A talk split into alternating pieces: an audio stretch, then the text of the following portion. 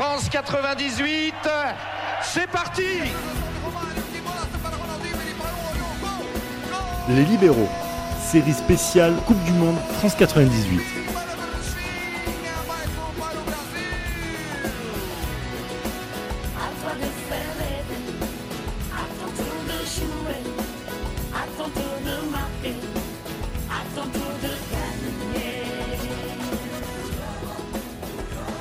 Nous y sommes, le 12 juillet 1998, c'est la finale de la Coupe du Monde de football. Nous attendions ce moment depuis tellement longtemps. Une grande première pour notre génération. Les plus grands d'entre nous ont peut-être des petits souvenirs flous de 1994, mais sont pleinement conscients, enfin en cet été 1998, comme nous, qui sommes heureux comme des fous à l'idée d'assister à un tel spectacle. Le football est le plus beau de tous les sports et sa plus belle compétition se déroule chez nous, en France. Et c'est l'équipe de France qui disputera ce match, tant attendu, tant espéré, et contre le Brésil qui plus est. Le scénario de rêve dont on va vous faire le récit dans cet épisode avec Karim, Gilles Christ et Damas. Messieurs, concrètement, on ne pouvait pas rêver mieux. Jouer une finale de Coupe du Monde chez soi contre le Brésil, Karim, c'est le scénario parfait. Ah ouais, là on est là on est heureux, on attend on attend que ça. C'est euh, c'est Ronaldo qui va se présenter en finale contre notre équipe de France. C'est c'est un été qui se déroule parfaitement. Non, là tous les signaux sont sont ouverts pour qu'on passe une une soirée une soirée folle euh, tous ensemble. Gilles Christ, s'il existait un complot, s'il y avait eu un complot, il aurait eu sept objectifs, sept finales France-Brésil. Ah, en tout cas, oui, c'est ce dont on a tous rêvé. Euh, j'allais dire dans les rêves les plus fous, même les moins fous quand tu regardes les jeux vidéo, les jeux d'arcade. euh, à chaque fois, tu joues contre des équipes où, par exemple, au quart de finale, tu joues, je sais pas, l'Italie, en demi-finale, l'Allemagne, et après, le, dernier niveau, c'est le Brésil. Euh, le niveau du boss, quoi. Et le voir dans cette Coupe du Monde, d'arriver à cette finale France-Brésil, comme c'était, on va dire, prévu au niveau du tirage au sort.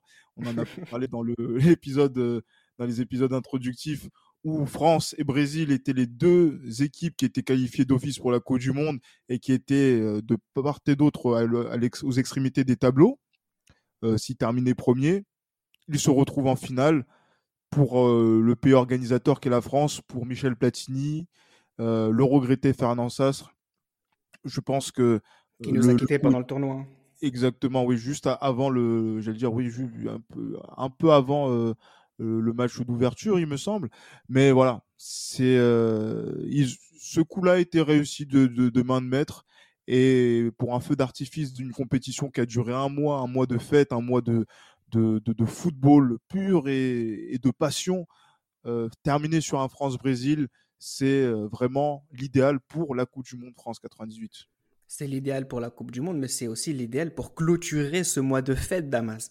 C'est une fête finale qui vient clôturer cette fête exceptionnelle qu'on vient de vivre. C'est une fête mondiale, c'est une fête euh, française et c'est une fête même, je dirais même pour l'effet populaire de la France qui, euh, bien que sportivement parlant, nous on le sait, euh, les performances des clubs français en Coupe d'Europe ont été très intéressantes sur toutes les années 90, mais ce mondial 98 vient montrer, je dirais, à l'échelle française qui ne s'intéresse pas au foot, que là, toute une nation doit s'arrêter pour cette finale et qui plus est, un France-Brésil bah, qui oppose aussi quelque part euh, un sujet qui est autre que le football, notamment sur l'aspect marketing, avec cette guerre entre Adidas et Nike. Et euh, nous qui sommes italiens, nous, esprits libéraux, il y a forcément ce duel qu'on va forcément mettre en évidence entre Zidane et Ronaldo, jouant en Italie tous les deux. Mais il y a un point qui est quand même important pour cette finale-là, c'est que toute la France s'est arrêtée de la grande métropole française jusqu'au petit bourg de la France des terroirs, Gilles Christ. On en parle très souvent. Tout le monde est Tout parti au. Tout le monde est parti euh, dans le petit bar. Tout le monde y allait. De, de Lens jusqu'à Perpignan. Personne n'a échappé à cette finale. Et euh, Reda, est-ce qu'on peut déjà rentrer sur les témoignages personnels à 8 Bien sûr, je t'en prie. 9 heures? Vas-y, vas-y, vas-y, je t'en prie. Il y a qui qui est venu à la maison? Est-ce qu'il y a eu de l'alcool? Toujours. toujours Congolais, toujours, toujours. Un certain Dans un esprit de fête, toujours. Ah, mais ça, ça changera jamais. C'était un tonton Gervais d'Italie qui supportait en plus euh, le Milan AC. Mon petit, mon petit, Il est venu avec quatre packs de bière, frérot. Un homme Eh, bien, un homme bien. eh, eh, il est avec une bouteille de whisky, gros. Eh, mon... Eh, eh. Ah, ah, Et là, bizarrement, mes parents m'ont pas chassé du salon. Hein. Là, je suis resté. On... Eh. C'est la fête, Damas. Non, Tout non, non, monde il y, a un- profiter. il y a un vrai apaisement pour tout le monde. Tout le monde s'attend à l'événement. Continue, continue, c'est passé quoi? Ah, c'est pas fini, mais je pensais Mais que non. passer. Non, raconte-nous ta journée. Il y a Gervais qui vient d'arriver. Bon, Ouais, ensuite. Tonton, Tonton Gervais, après, à Téléfoot. Euh, bizarrement, mon père m'engueule jamais pour faire les devoirs, là, bizarrement. Là, tout le monde est, je sais pas, on s'attend, comme je disais, on s'attend tous à, à cet événement du soir-là en question. Et là, bizarrement, il y avait comme un, es- un esprit jovial pour, pour tout le monde. Mes sœurs, d'un coup, qui commencent à s'intéresser au football, les voisins qui commencent, on commence à parler tout le monde sur le, le palier, euh, avec euh, le, le Hanout de la cité. On commence, mais c'était exceptionnel. On a envie de jouer au foot, comme on fait souvent à la cité. Mais là, bizarrement, on s'arrête. On parle, on parle, on regarde, on se dit l'heure et on regarde la montre. Il est 13h, il est 15h, il est 17h. Le temps est long, hein. Ah mais non, mais c'est incontournable. On a tous le t-shirt France 98, il y avait le t-shirt Maroc, il y avait le t-shirt Brésil, il y avait le t-shirt... Brésil, ouais. Moi, Ah, j'avais le, le t-shirt, Brésil, moi. Mais- Euh, mais- on non, m'avait- mais- on m'avait mais offert le, le 13 juin. Mais bien sûr, mais c'est trop beau. C'est trop beau. Il y a Nike Park, les gens qui y vont, mais il n'y a pas beaucoup d'activités ce jour-là. Je m'en sais parce que j'avais un pote qui était parti, euh, qui me disait non, on est tous, on est tous sous écran géant ce soir-là. Absolument tous. Parce qu'il y y a quelque chose de grand qui va arriver. Tu te souviens de cette journée, Karim? Dans quelles conditions un peu tu t'es préparé pour, euh, pour ce match? Quels sont tes souvenirs euh, T'es comment à ce Euh, moment-là? moi, je- moi, je me souviens pareil d'un d'un de mes oncles qui lui était était persuadé que la Croatie allait arriver en finale. On avait pris pour un on avait pris pour un ouf. Au final, ils ont quand même fait une demi. Et là, il, était il était chaud sur le sur le Brésil qui allait gagner la la finale de la Coupe du Monde. Mon père avait le maillot du Brésil. Euh, voilà, c'était, tu sentais que le, ton allait monter, mais ce qui était paradoxal, c'est que voilà, il y avait toujours ce petit truc euh, où tu revenais à l'affect par rapport à la France et tu, tu voyais tout ce qui se passait autour. Moi, c'est vraiment tout le monde avec son maillot euh, qui était, euh, je voyais les gens dehors avec leur maillot qui, qui attendaient que ça. T'étais au balcon, tu voyais le truc monter et tout, c'était, c'était, c'était propre. Euh, moi, je me rappelle aussi que, bah, au-delà de toutes les émissions en direct, il y, avait le, il y avait le Grand Prix de Silverstone avec la victoire Oh là marqué, avec l'histoire des stands et les 10 secondes et Oui. Et tout ça. C'était, Mais Voilà, même comme il pleuvait ce jour-là? Mais c'était folie, folie. Même Jean Todd, même Jean Todd comprenait pas trop ce qui s'était passé à la fin. Donc l'antenne de TF1 du début à la fin, on, on, on l'avait suivi. Mais l'atmosphère, ouais, était, était ouf. Et moi, ce qui m'a transmis le, le foot, c'est, mon père. Et ça, c'est, tu le voyais que c'était un jour, euh, c'était un jour vraiment, vraiment spécial. Il y a, comme disait Damas, il y a tout qui passait, sachant que il était d'un, d'un, d'une rigueur, euh, très africaine. Ah, Ce jour-là, c'était, c'était vraiment, vraiment détendu. Et on verra par la suite. Mais non, vraiment, il y a, il y a tout, toute la, la pression les, entre les émissions qui montent. Entre, euh, voilà, c'est une journée, le dimanche, c'est toujours une journée sportive. Donc, euh, l'événement de Formule 1, on l'a suivi. Maintenant, on attend que le foot. En fait, on, on attend que ça. Et, euh, ouais, non, c'est, mais il y a un truc qui plane en vrai, parce que mm, même, mm, tu mm, vois, tu sais, quand l'équipe, le 11 juillet, il, titre Vive le foot, c'est que c'est vraiment une ambiance qui est ressentie partout et, et cette Coupe du Monde 98 a, a insufflé cette, cette dynamique de qualité footballistique qui rend tout, tout super agréable et qui rend surtout cet événement France 98 il est il est connoté avec bonheur en fait tu vois. Et euh, même dans les sondages tu vois dans les sondages dans ces moments-là qui qui qui présentaient des, des des pourcentages de sympathie extraordinaires pour Chirac et Jospin enfin il y avait ce truc là tu vois c'était Complètement. 70% on est loin des mais ouais il y a tout ça il y a tout ça qui monte et on attend tous 20 heures là on est on est bouillant. Le 12 juillet 1998, le jour de la finale de la Coupe du Monde France-Brésil, c'est la clôture de un mois et quelques jours de football euh, absolu. Absolu, que ce soit dans mon entourage, à l'école, au centre aéré. Un mois où matin, midi, soir, on, mangeait, on respirait euh, football. Amour du football qui a commencé un an plus tôt et qui a tout simplement, et c'est un mois on cimentait euh, cet amour pour le football. Le jour de la finale, j'ai regardé avec euh, des tontons, des tatas, mes parents et ma petite sœur. Et euh, mon rapport envers le football a ça a cimenté tout simplement mon rapport avec le football. Hein. J'étais amoureux du football un an avant et après cette date et ces un mois, et en particulier cette date, ça a cimenté mon amour envers le football, tout simplement. Et euh, malheureusement, j'ai envie de dire, je pensais que les, le pays entier allait suivre dans, cette, euh, dans cette démarche-là, mais malheureusement, ça a été euh, plus qu'un feu de paille, parce qu'après, on est vite euh, retombé sur, sur notre amour, entre guillemets, sport en France. Le football est un, est un sport certes à part entière, mais c'est pas le, c'est le sport roi, mais c'est, on vit pas football à 100% comme on a vécu cette Coupe du Monde. Moi, je pensais qu'on allait vivre par la suite à 100% le football tous les jours de l'année, euh, des années après, mais malheureusement, ça s'est arrêté. Il y a eu l'effet Coupe du Monde, mais ça s'est arrêté par la suite. Mais ça a été à jamais le ciment de cet amour que j'ai eu pour le football. Gilles Christ, raconte aux auditeurs ta journée. Ben, ma journée, elle commence, euh, elle commence à l'église, euh, la messe, euh, le, le 12, voilà, la messe du, du, dimanche 12 juillet, où moi j'ai déjà la tête en, à la finale, comme Évidemment. tout le monde. Hein, Dieu, c'est secondaire, frère. J'allais dire qu'à cet âge-là, ouais, mettre Dieu au centre de sa vie, c'est c'est pas encore euh, une évidence, tu vois. Non, non, non. En, termes de, de conscience, la conscience, elle se, elle se focalise sur euh, l'événement dont on parle tous.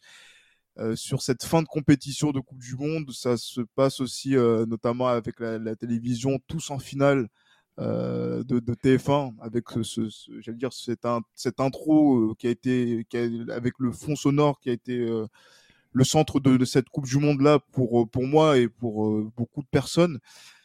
Donc la messe où voilà l'esprit ailleurs, on attend. Mais on commence à faire aussi les petites prières faites que l'équipe de France. Voilà. et oui, donc ah. de, de, et, et c'est vrai que là, étrangement, j'ai un trou entre euh, midi et 18 h Ça s'appelle la sieste. Il y a la sieste, mais la sieste, ça dure pas autant de temps quand même. Ah. c'est beaucoup. Hein. C'est beaucoup, de ouf. Vraiment, il est jeune. Ou je sais que je sais que je fais la sieste effectivement, mais après à partir de allez 17h45 18h, je sais pas, j'ai toujours eu cette tendance là à lire l'heure euh, même petit. Et c'est vrai que c'est pour ça que je m'en souviens avec le, le, le, cadran. Au moment où on allume la télé, c'est le bus de l'équipe de France qui euh, prend la route de Clairefontaine pour aller au Stade de France. Donc euh, dans cette journée-là, il y a eu pas mal d'effervescence à, titre personnel, même si moi autour de, de, chez moi, c'est pas forcément euh, la, la, grande ambiance. Mon père, j'en ai parlé, euh, qui est, on va dire, toutes les équipes qui jouent contre l'équipe de France, il sera toujours pour l'équipe adverse. Lui, il n'est pas en France à ce moment-là, il est en Belgique. Ma mère a de la distance vis-à-vis -vis du foot. Euh, J'ai une de mes grand-mères qui est présente et qui n'est pas forcément passionnée de foot et qui s'occupe de, mon petit frère il y a à peu près trois mois à ce moment-là. Voilà, je vis ce moment-là en me focalisant sur euh, déjà la télévision et c'est ça qui va faire le lien et qui va, on va dire, euh, construire tous mes souvenirs qui vont se passer entre 18h jusqu'à 1h du matin puisque ce jour-là, comme beaucoup de, j'allais dire d'enfants, eh ben on a dormi à des heures euh, inconnues jusqu'ici. des heures troubles.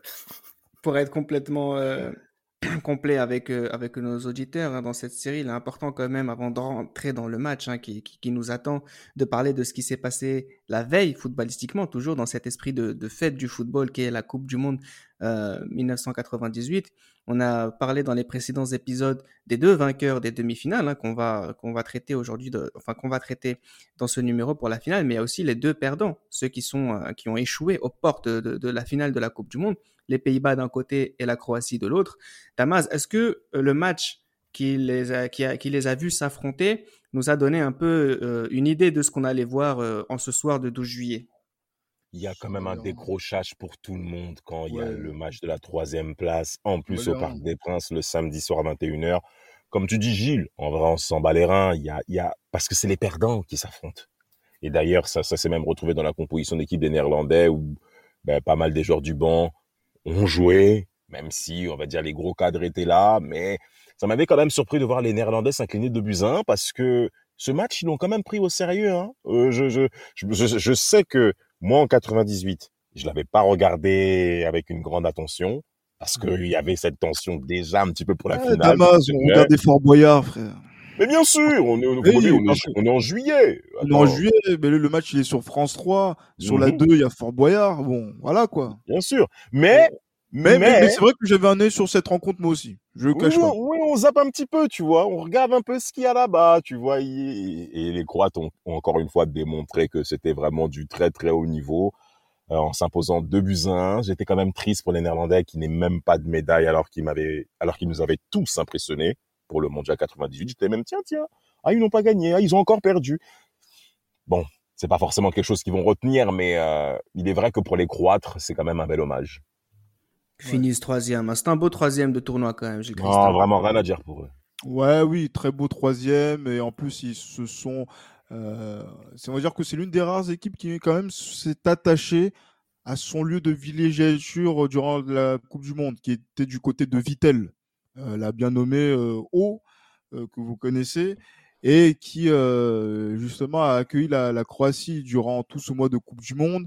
Les mmh Croates qui, durant tout ce mois-là, aussi ont su se faire remarquer sur le terrain, aussi en dehors, notamment grâce à, à l'entraîneur Blazevic, euh, avec euh, qui, qui, portait toujours ce, euh, ce képi à ses côtés, le képi du gendarme Nivelle qui a été, j'allais dire, très sévèrement blessé par les hooligans allemands contre, entre, dans le match Allemagne-Yougoslavie à Lens.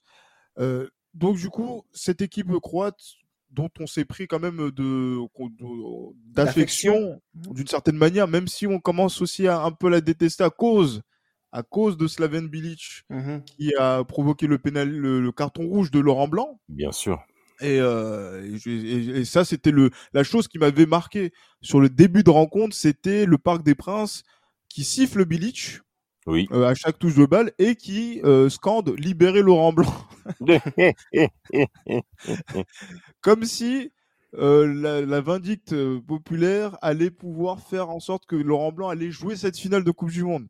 Donc c'est non, c'était c'était marrant à, à, voir, voir aussi les buts justement donc sur la sur la première période puisque les trois buts sont en première période. Hein. Oui. C'est ça, ouais. tout à fait. Et, euh, et, moi, j'avais passé un, un, marché avec, euh, avec ma mère, c'était que j'allais au lit à cette mi-temps là, mais le lendemain, il fallait que je regarde la finale en entier. Bien sûr. Et voir plus si affinité. Donc euh, voilà, il y avait un petit peu de, de détachement, mais content de voir cette Croatie, même si je n'étais pas forcément très heureux de voir Souker être meilleur buteur. C'est euh, ouais comme ça, je sais pas. Je me suis dit tiens c'est bien de voir euh, Vieri, mais là tu dis Souker qui est meilleur buteur. Ouais. Bon je sais je sais pas pourquoi Souker parce que j'avais pas encore choisi le, j'ai pas encore euh, eu cette conscience là de me dire tiens voilà je, me dis voilà je vois j'ai pas beaucoup vu ce joueur alors que Vieri je connais un petit peu plus. Bon mais il est meilleur buteur, c'est mérité. Et on a un troisième qui est quand même sympa et le quatrième Pays-Bas qui peut-être était la meilleure équipe mais qui termine au pied du podium. Au pied du podium, les Pays-Bas hein, qui auront l'occasion, euh, je l'espère, euh, de se rattraper euh, dans quatre ans. En tout cas, c'est c'est un très beau troisième, un mauvais quatrième, selon moi. Je pense que les Pays-Bas auraient, on l'a dit hein, dans les précédents épisodes de cette série, auraient pu faire beaucoup mieux durant cette Coupe du Monde. Ils ont fait très bien aussi, mais bon, ils sont tombés contre le Brésil, dont on va parler tout de suite. Comme on va parler d'une finale, on va essayer de présenter un peu les concurrents très rapidement, hein, car on les connaît très bien, mais juste histoire de résumer à nos éditeurs l'élan dans lequel se trouvent euh, ces deux équipes. On va commencer par le parcours des Français. Karim, on a affaire à une équipe invaincue, très solide.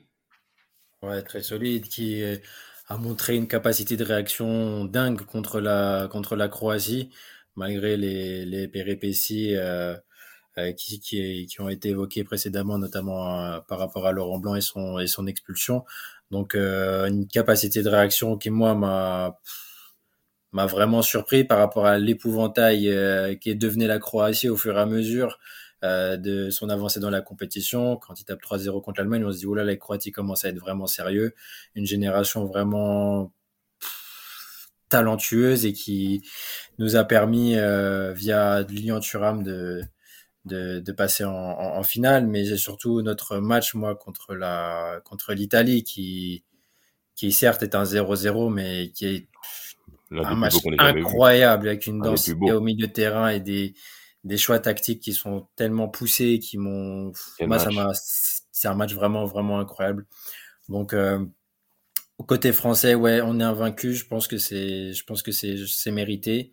Euh, la, la défense est solide, la densité au milieu de terrain est vraiment, franchement, des champs petits. C'est, c'est le travail de Carambeu. C'est, va falloir, va falloir beaucoup de boulot aux Brésiliens pour bouger tout ça. Donc euh, non, c'est un, un parcours euh, franchement admirable. Certes, on n'est pas dans le football champagne et devant, c'est pas l'extase à chaque fois, mais on est hyper efficace. Et quand il s'agit de réagir et d'être décisif en demi-finale, la France a su montrer une force de caractère très très très forte et franchement, euh, je suis, je, suis plutôt positif par rapport à ce qu'ils peuvent, peuvent produire en finale, comparé au début de compétition.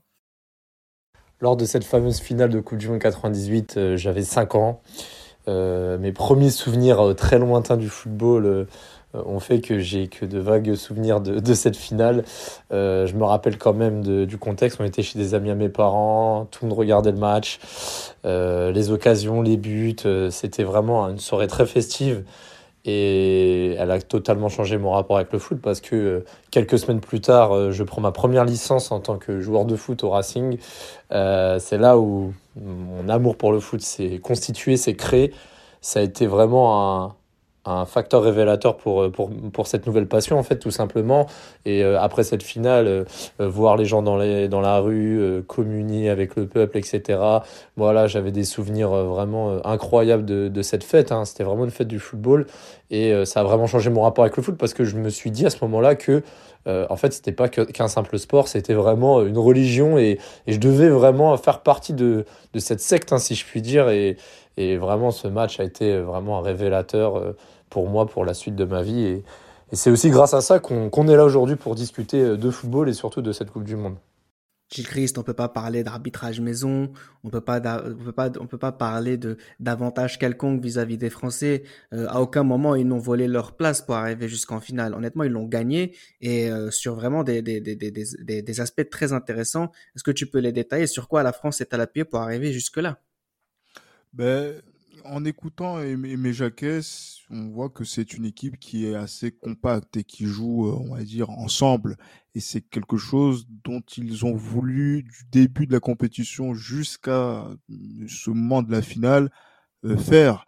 Et ça a été, on va dire, un, élément dangereux euh, pour l'équipe de France en première période du match contre la Croatie, de jouer, on va dire, de façon coupée en deux avec euh, un bloc qui était un peu trop haut ou trop bas. Et c'est ça dont on a qu'on a appris justement euh, sur cette première mi-temps que dans le vestiaire ça a chauffé un petit peu parce que en fait on sentait qu'une une équipe qui était en accordéon parce que elle avait elle avait oublié ses principes et ses fondamentaux d'être compact, d'être groupé et de défendre ou même d'attaquer ensemble. Et c'est ça qui fait la différence pour l'équipe de France puisque même si elle est dépourvue euh, de joueurs euh, sur des déliés sur les côtés en attaque et d'un attaquant qui marque des buts, cette équipe arrive à faire la différence par le biais de plusieurs joueurs. Le nombre de buteurs euh, de cette équipe de France est quand même assez important. Je crois qu'avant la finale, ils sont à peu près neuf. que je dise pas de bêtises, oui, c'est ça, neuf, neuf buteurs différents. Euh, donc c'est ce qui est beaucoup, c'est-à-dire que le danger peut venir de partout. On a vu que sur le dernier tour, euh, c'est Lilian Thuram qui fait la différence pour les premières pour la première fois de sa carrière en équipe de France. Euh, Laurent Blanc a fait la différence en huitième de finale. On a vu qu'au premier tour, les attaquants, la classe biberon a fait a fait a fait ses preuves également. Donc on voit une équipe de France qui arrive à, à séduire, notamment par rapport à cet aspect-là, une équipe qui est aussi euh, qui a une grande force et une grande présence dans l'axe à travers sa défense. Je suis désolé, Blanc de Sailly, De Sailly surtout, exceptionnel euh, durant toute la compétition, qui est d'un niveau où il est loin, et quand je dis loin, c'est qu'il est très, très, très, très loin de tout concurrent euh, lors de cette Coupe du Monde. C'est vraiment. exceptionnel de voir ça. On voit aussi un, un, un Deschamps euh, qui euh, tient son rôle de capitaine, même si moi je ne l'ai pas trouvé bon sur le match contre la Croatie, mais qui a été très bon contre l'Italie. Il a été un peu moins bon contre le, le- le- le Paraguay. Euh, voilà, il, il montre quand même que c'est un joueur qui a l'expérience de ces rendez-vous-là et qui sait comment gérer ces rendez-vous, même s'il n'a pas forcément le niveau. Et voilà, et il y a, y d'autres aspects qu'on qu'on attend. Il y a un aspect qu'on va attendre, c'est le fait que nos joueurs qui sont devant doivent faire la différence. Mais ça, c'est pour les, on va dire, les points à, améliorer. Mais cette équipe de France-là, défensivement, en termes de groupe, en termes de cohésion, elle est, elle est très, très, très, très solide. Elle est très solide et c'est sur ces fondamentaux-là que l'on construit une victoire en Coupe du Monde, en tout cas, qu'on va en finale. Et c'est le cas sur ce, sur ce 2 juillet. Damas, est-ce que tu penses que j'exagère si je dis que jusqu'à présent, la meilleure équipe de ce tournoi, bah, finalement, c'est l'équipe de France Hmm. Collectivement parlant, oui, je te rejoindrai. C'est un sport collectif. En effet, c'est un sport collectif dans lequel il y a des individualités qui doivent faire la différence. Et le Brésil répond en effet à ce paramètre où quand on regarde déjà de 1 les buteurs euh, concernant le Brésilien, c'est vrai qu'il y a cette grande diversité de buteurs côté français. Mais côté brésilien, c'est beaucoup plus condensé, avec la surprise de voir César Sampaio avec trois buts au cours de cette Coupe du Monde. C'est beaucoup. C'est énorme pour un milieu défensif, hein, surtout quand on sait le travail de l'ombre qu'effectue César Sampaio. C'est même lui-même qui ouvre le score pour ce mondial-là. Et en effet, on a vu un Brésil quand même dominer son sujet dans l'ensemble face à des adversaires dont on sait qu'ils sont inférieurs à eux, mais avec euh, des absences, des trous d'air qui ont eu leurs conséquences, notamment face à la Norvège, hein, qui était une équipe très encourageante pour ce mondial-là. D'ailleurs, je vous rappelle que la Norvège avait battu le Brésil avant le mondial sur Oui, une victoire tout à fait. 4, 4 buts à 2. C'est- C'est c'est beaucoup de marquer 4 buts face au Brésil. Euh, et ce qui est intéressant avec ce Brésil-là, c'est que on revient en effet à, enfin, moi, ce qui m'avait impressionné, et notamment dans les jeux euh, ISS 98, c'était la composition d'équipe brésilienne qui, que, que, qui se retrouve pleinement avec euh, Cafu et Roberto Carlos sur les couloirs au cours de toute la compétition. Ils ont répondu présent malgré les folies et les absences défensives de Robert- Roberto Carlos, mais également de Cafu, hein, hein, qui ça peut arriver, qu'il y ait moment des petits moments d'absence là-dessus. En défense centrale, Aldeir et Joueur Bayano, on connaît le leader, on sait celui qui doit suivre après en parlant de Joueur Bayano. D'ailleurs, au travers de tout ce mondial, je ne sais pas si vous vous souvenez, messieurs, mais Dunga a passé son temps à crier sur Junior Bayano. Il passe, mais, mais c'est incroyable. Mais comment il peut engueuler quelqu'un comme ça? Après, bon, Junior Bayano qui joue sa première saison en tant que sélectionné, hein, donc euh, il apprend Ouais. aussi. Elle a été intense cette saison hein, avec euh, ce qui s'est passé en Amérique du Sud pour lui, mais c'est est- c'est sa première vraie année. Hein. On est Ouais, d'accord, mais- mais Mais il a 28 ans quand même. Ah, c'est beaucoup, Reda. C'est Mhm. beaucoup. C'est Première sélection 97 hein, pour euh, Bayano. Ouais, Ah oui. Exactement.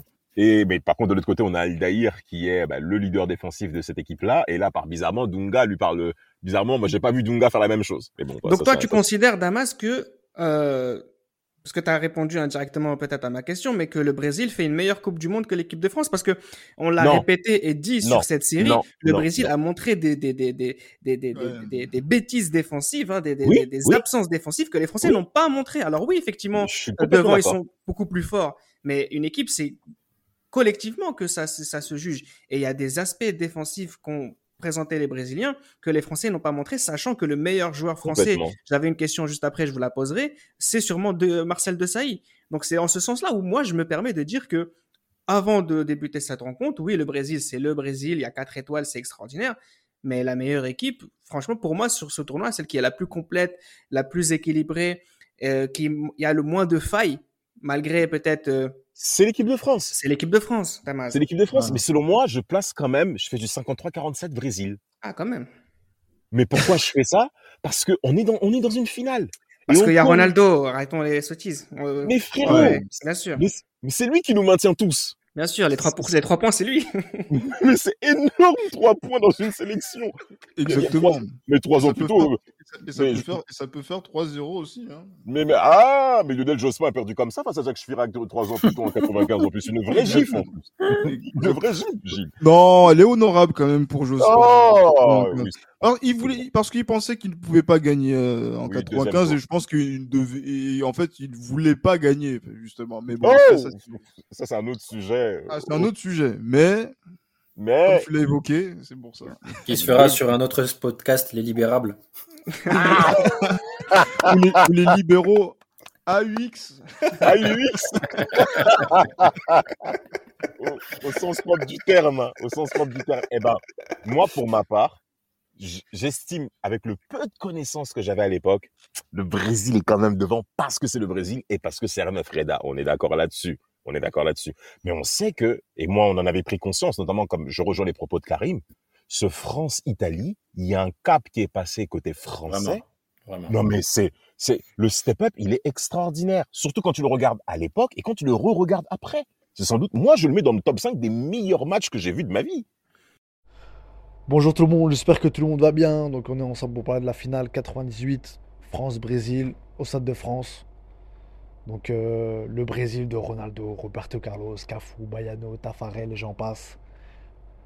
La équipe de France de Thuram, Barthez, Zidane, Djorkaeff et j'en passe encore. Donc avant de vous parler de la finale du 3-0, je vais d'abord vous parler du contexte. Donc j'avais 7 ans, j'étais en famille, c'était les grandes vacances. C'est le 12 juillet 98, donc c'était magnifique.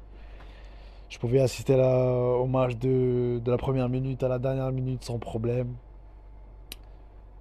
Donc euh, l'équipe de France à cette époque-là, c'était pas la, une équipe de, de winners, c'était vraiment une équipe de losers. Donc euh,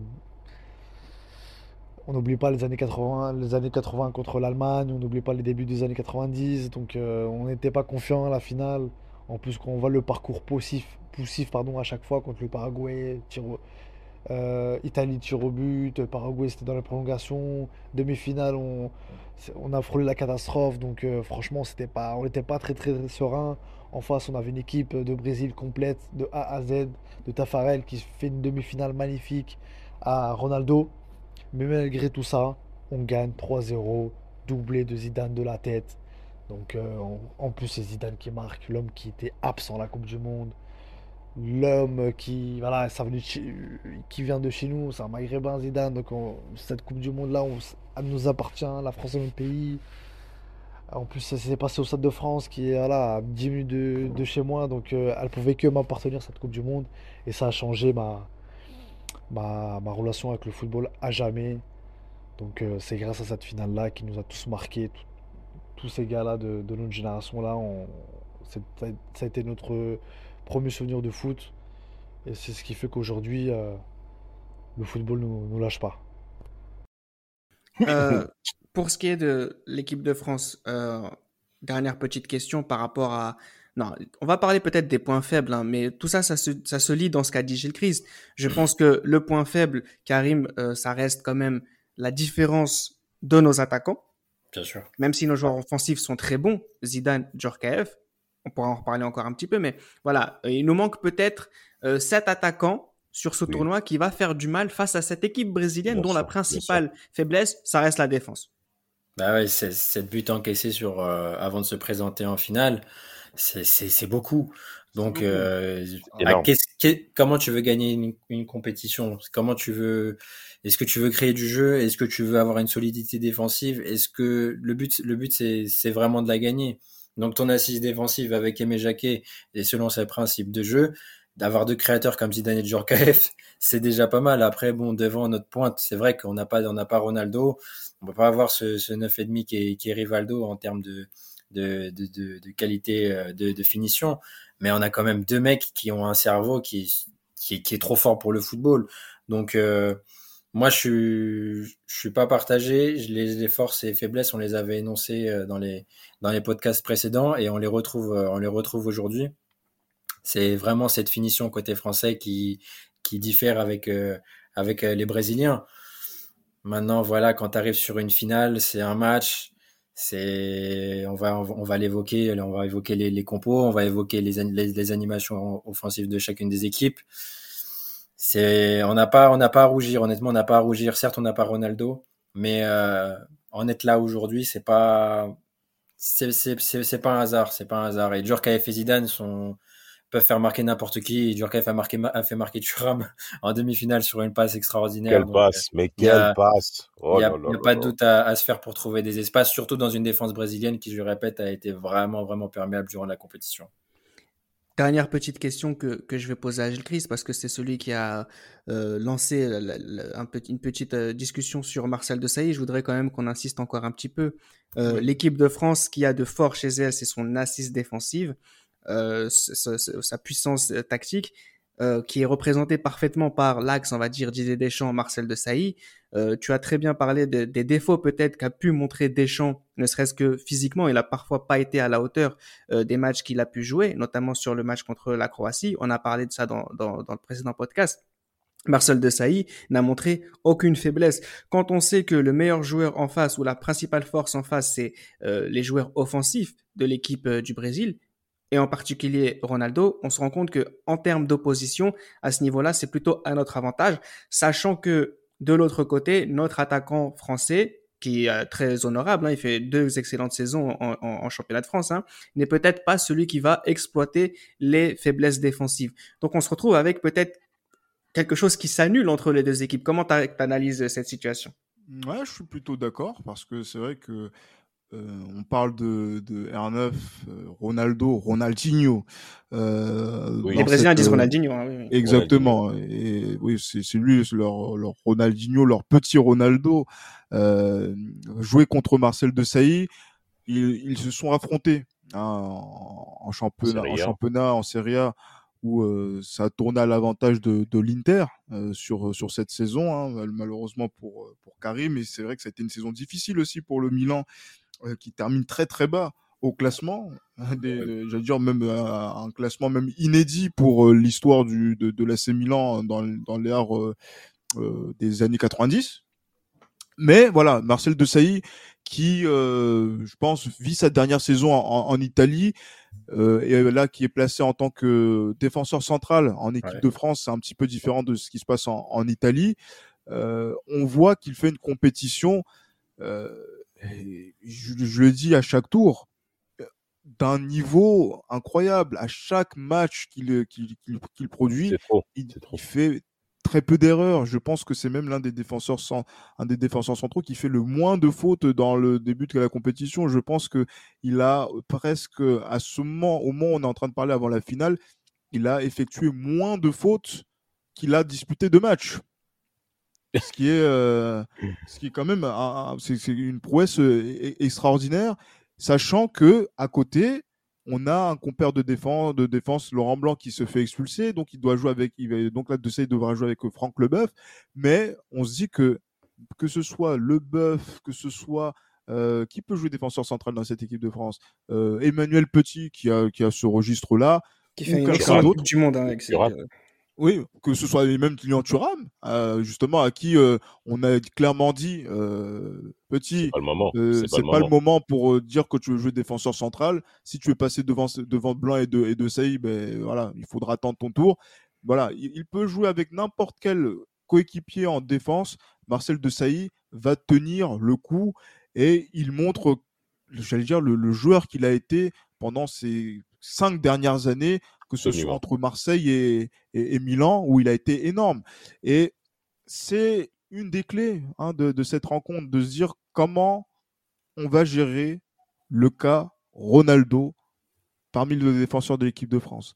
C'est euh, voilà, ils le connaissent tous bien par cœur. Ils ont ils ont ils ont pu euh, jouer contre lui, que ce soit en club, que ce soit aussi euh, lors du tournoi de France 97. Et en fait, à partir du moment où on sait qui va gagner le duel entre la défense de l'équipe de France, euh, Blanc, Thuram, Leboeuf, De Sailly, Lizarazu et Ronaldo. Désolé hein, de, de, de, de, personnifier le, le duel avec, euh, avec euh, une collectivité face à un individu. Celui qui gagnera ce duel-là remportera la rencontre pour moi. C'est, euh, ça a l'air d'être, on va dire, réducteur, mais c'est mon impression de, de, l'époque. Et surtout, quand on voit Marcel Desailly, je me dis que voilà, le match va être serré. En fait, ce qui est très simple sur cette année 97-98, c'est qui peut empêcher Ronaldo d'être champion du monde. C'est aussi simple, c'est aussi simple que ça. Donc la personnification que tu fais, c'est un peu euh, tout le monde qui qui, le fait euh, à, à, ce moment-là. Et je pense que les joueurs français en sont euh, en ont pleinement conscience. On en reviendra un peu plus tard sur cet aspect-là. Petite question aussi que je vais poser à Karim avant d'entrer un petit peu dans dans dans le match hein, à partir de à partir des prochaines questions. Est-ce que pour toi il y a une personne, que ce soit les joueurs brésiliens, français, les coachs, qui qui a qui voilà qui, qui peut qui peut changer de destin là? Qui, qui qui a le plus gros qui a le plus gros à jouer? Encore une fois je vais dire Ronaldo parce que si Ronaldo gagne cette coupe du monde là il est le plus grand joueur de tous les temps ouais. sur sur l'époque en tout cas est-ce qu'il y a ah, beaucoup de joueurs qui euh, le... font face à leur histoire? Le, le, le Ronaldo qui, qui se présente au Stade de France il a il a, il a une étiquette, il a une aura, il a des attentes euh, incroyables de la part d'absolument toute la Terre parce que on peut se rappeler des épisodes précédents, il y avait toute cette humiliation pour Nike, Brésil, et était personnifié par, euh, par Ronaldo. Bien sûr. Et tout ce qu'il dégageait à, à, cette époque allait le placer dans une stratosphère où personne n'est peut-être pas encore allé. Donc, euh, as, moi, je, je, ça va être dur de citer qu'une seule personne parce que tu dis que sur cette année-là, bon, Zidane qui s'est présenté en finale de Ligue des Champions commence aussi à pointer son nez sur euh, dans les dans les dominants du, du football et dans, dans les grands noms. Donc euh, lui aussi peut. Il a rendez-vous avec son peut... destin, Zidane. C'est ça. Ouais. Quand tu quand arrives et que tu sors d'une Ligue des Champions perdue, tu as, as, le couteau entre les dents et surtout vu ce qui s'est passé, vu ce qui s'est passé euh, en phase de poule et la sanction du carton rouge et les matchs euh, de suspension, tu as beaucoup beaucoup à, à, à prouver par la suite, sachant que ton mondial n'est pas le le le plus réussi pour, pour, pour le moment. Hein. Donc, euh, bien sûr, Ronaldo restera numéro un en termes de d'attente et de d'enjeux qui changeront le destin euh, d'une personne s'il fallait en citer une. Mais euh, des, Zidane, Zidane est, est, derrière pour moi. Il y a aussi une autre personne, si je peux me permettre. Euh, c'est Aimé Jacquet. Aimé, ah, Jacquet joue... ah, Aimé Jacquet joue. Oh là là là là il joue, je dirais, la suite de sa vie.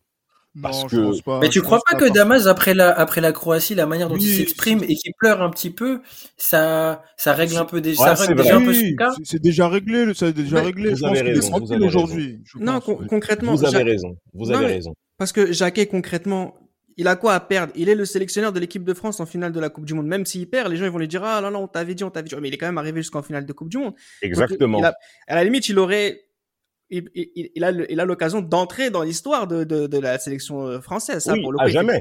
À cet, aspect-là, tu as raison. Hein. Mais, Mais, je pense que à, à titre personnel, Mhm. il a, il a des, cette date-là, le 12 juillet, être présent, être sélectionneur de l'équipe de France en ce jour-là, c'est déjà une victoire exceptionnelle pour lui. Une, une énorme victoire, une énorme victoire dans laquelle per, per, personne ne voyait ça après les différentes critiques qu'il a subies. Hein, Bien sûr que non, oui. C'est pour ça que je me permets de dire quand même que Jacquet joue gros, mais à vrai dire, il a eu sa rédemption, surtout après ouais. la victoire de l'Italie. Oui, voilà. Ouais. Et dès ouais. la Croatie, c'était, tu le voyais, franchement, il avait lâché un, le, le, début de l'émotion a commencé à, à, à, descendre. Il a lâché, il a lâché quelques larmes en interview. Il a dit que voilà, c'est pour, euh, c'est pour tous ceux qui y ont cru ou autre. Donc déjà, c'était un discours limite de, il de fait. de parcours. Il l'a fait. Et, et c'était fait dès, dès, dès les demi-finales. Donc pour lui, c'était réglé pour lui, c'était réglé. Et même en termes de rédemption, je dirais aussi la génération des champs, quand même, après avoir raté le mondial 94, qui a fait très, très, très, très, très, très mal à beaucoup de personnes, euh, et notamment donc à Marcel de Sailly, le, la, les mains sous la tête. Souvenez-vous du mondial 94 raté face à la Bulgarie, ah. euh, euh, après l'échec euh, au, au, Parc des Princes, Laurent Blanc, tout le monde est KO. Et là, la finale 98, sur le sol français, aux yeux de toute la planète, ah là, c'est c'est c'est c'est toute une génération qui qui qui qui qui, bah, qui fait face à son destin ce soir-là. Alors cette finale de Coupe du Monde 98, euh, ça a été pour moi euh, un sentiment particulier. Donc d'ailleurs dans un premier temps, je l'ai vu en famille ce match, et ça a été un sentiment particulier dans le sens où je voulais voir Ronaldo triompher. Et euh, voilà. Donc euh, quand on apprend que Ronaldo a eu un, un malaise avant le match et qu'il n'allait peut-être ne pas jouer, il est clair que j'ai été pris d'une profonde tristesse. Mais au final, quand on le voit débarquer sur le terrain, on est un peu plus rassuré. Mais euh, je m'attends pas justement à ce que la France puisse gagner 3-0 à cette période-là, en fait. À cet âge-là, je m'attends pas à ce que la France puisse gagner 3-0. Et c'est à ce moment-là où, euh, voilà, je fais pleinement connaissance avec Zinedine Zidane. J'avais pas encore justement le, je n'avais pas, je n'avais pas encore le, la conscience en fait de l'ampleur et du rôle qu'avait Zidane dans le football français à l'époque. Et c'est à ce moment-là où je le découvre, où je fais connaissance avec ce monsieur qui a brisé mon rêve de voir Ronaldo champion du monde ici en France. Et, euh, et voilà, donc après cette finale-là, bon, bien sûr, j'étais quand même content pour l'équipe de France, même si j'étais un petit peu triste. Mais euh, c'est à ce moment-là, en fait, où euh, il y a tous les souvenirs de cette Coupe du Monde 98 qui, euh, qui, qui, qui, revient, en fait, qui revient en surface, et on se dit que le football, c'est quand même quelque chose d'extraordinaire. Et je pense que cette, euh, cette Coupe du Monde 98, je pense que Dieu a voulu faire en sorte que cette Coupe du Monde se, se, se, passe en France, parce que ça a été justement le, le début d'une grande aventure avec le football. Et euh, bien évidemment, on est, euh, bien évidemment, ça, ça a changé totalement euh, mon rapport avec le football dans le sens où, voilà, dès la, dès le match d'après de l'équipe de France face à l'Autriche, bah, on est devant la télé. dès que la saison 98-99, que ce soit en France, que ce soit en Angleterre, où j'apprends à connaître aussi Nicolas Anelka, etc. C'est, c'est, il y a tout en fait qui se débloque à ce niveau-là. Et surtout, il y a cette finale de Ligue des Champions 90-99 qui vient ponctuer justement cette cette période en fait où on apprend à connaître le football. Et clairement, cette Coupe du Monde 98, ça a été euh, ça a été un véritable tremplin justement euh, vers mon amour euh, envers le football. Voilà pour le rythme des deux équipes. Deux équipes en forme, sûres de leur force. L'une a des garanties défensives plus importantes que l'autre, beaucoup plus impressionnantes offensivement. L'équipe tenante en titre est celle qui organise le tournoi. L'affiche est exceptionnelle. Il fallait donc un dispositif à la hauteur. C'est ce qu'a su proposer TF1 sur cette journée, Gilles Christ Mais voilà, Karim et Damas ont parlé du Grand Prix euh, de Formule 1 à Silverstone.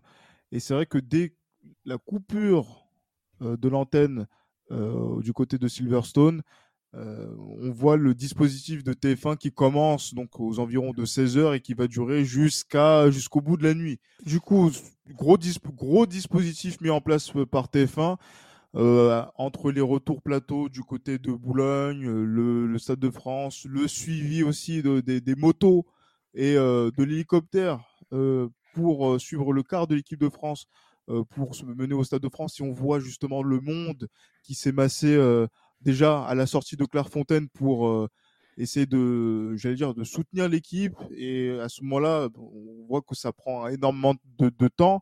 Et après, voilà, c'est, moi je me souviens de, ces images où on voit l'escorte euh, du quart de l'équipe de France par plusieurs motos euh, de gendarmerie.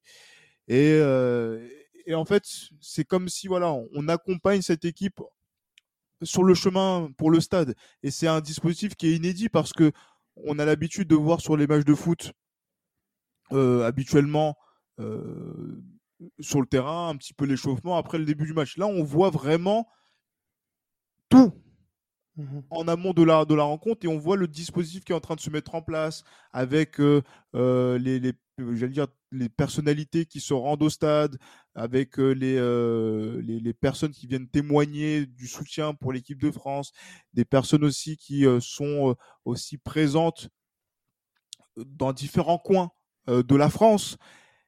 On sent qu'il y a une effervescence et moi, c'est ça qui me met dans l'ambiance de la rencontre. C'est à travers la télévision que je me dis que là, on est en finale de la Coupe du Monde et que l'on va vivre une journée que l'on ne verra pratiquement jamais avec cette même ferveur et cette même intensité. Donc, TF1 euh, qui est présent, Roger Zabel, euh, j'allais dire oui, euh, qui d'autre? Oui, Hervé Matou. Toutes ces, personnes-là qui, qui font le service des sports de TF1, qui se mobilisent. Voilà, on sait que là, on vit un, moment qui est unique. Et, et aussi, voilà ce qui va se passer, on va dire, avant la, avant la finale la cérémonie de clôture, il y a plein de choses.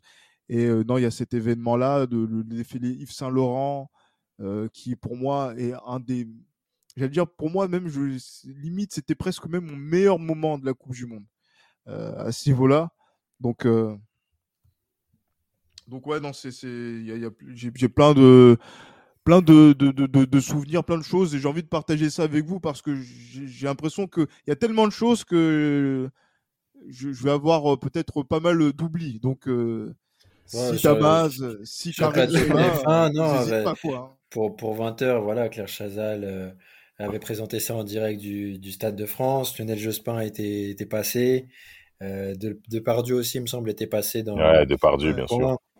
Même de Rucker, Voilà. pour vous dire. Donc, euh, Ouais, non, Ah, mais il y avait du monde dans les tribunes. Il y Ah avait euh, Bono, il y avait Sting aussi, euh, qui étaient ensemble hein, ce jour-là. Il y a Jospin et Chirac, Jacques Chirac, Damas. Il a tout donné.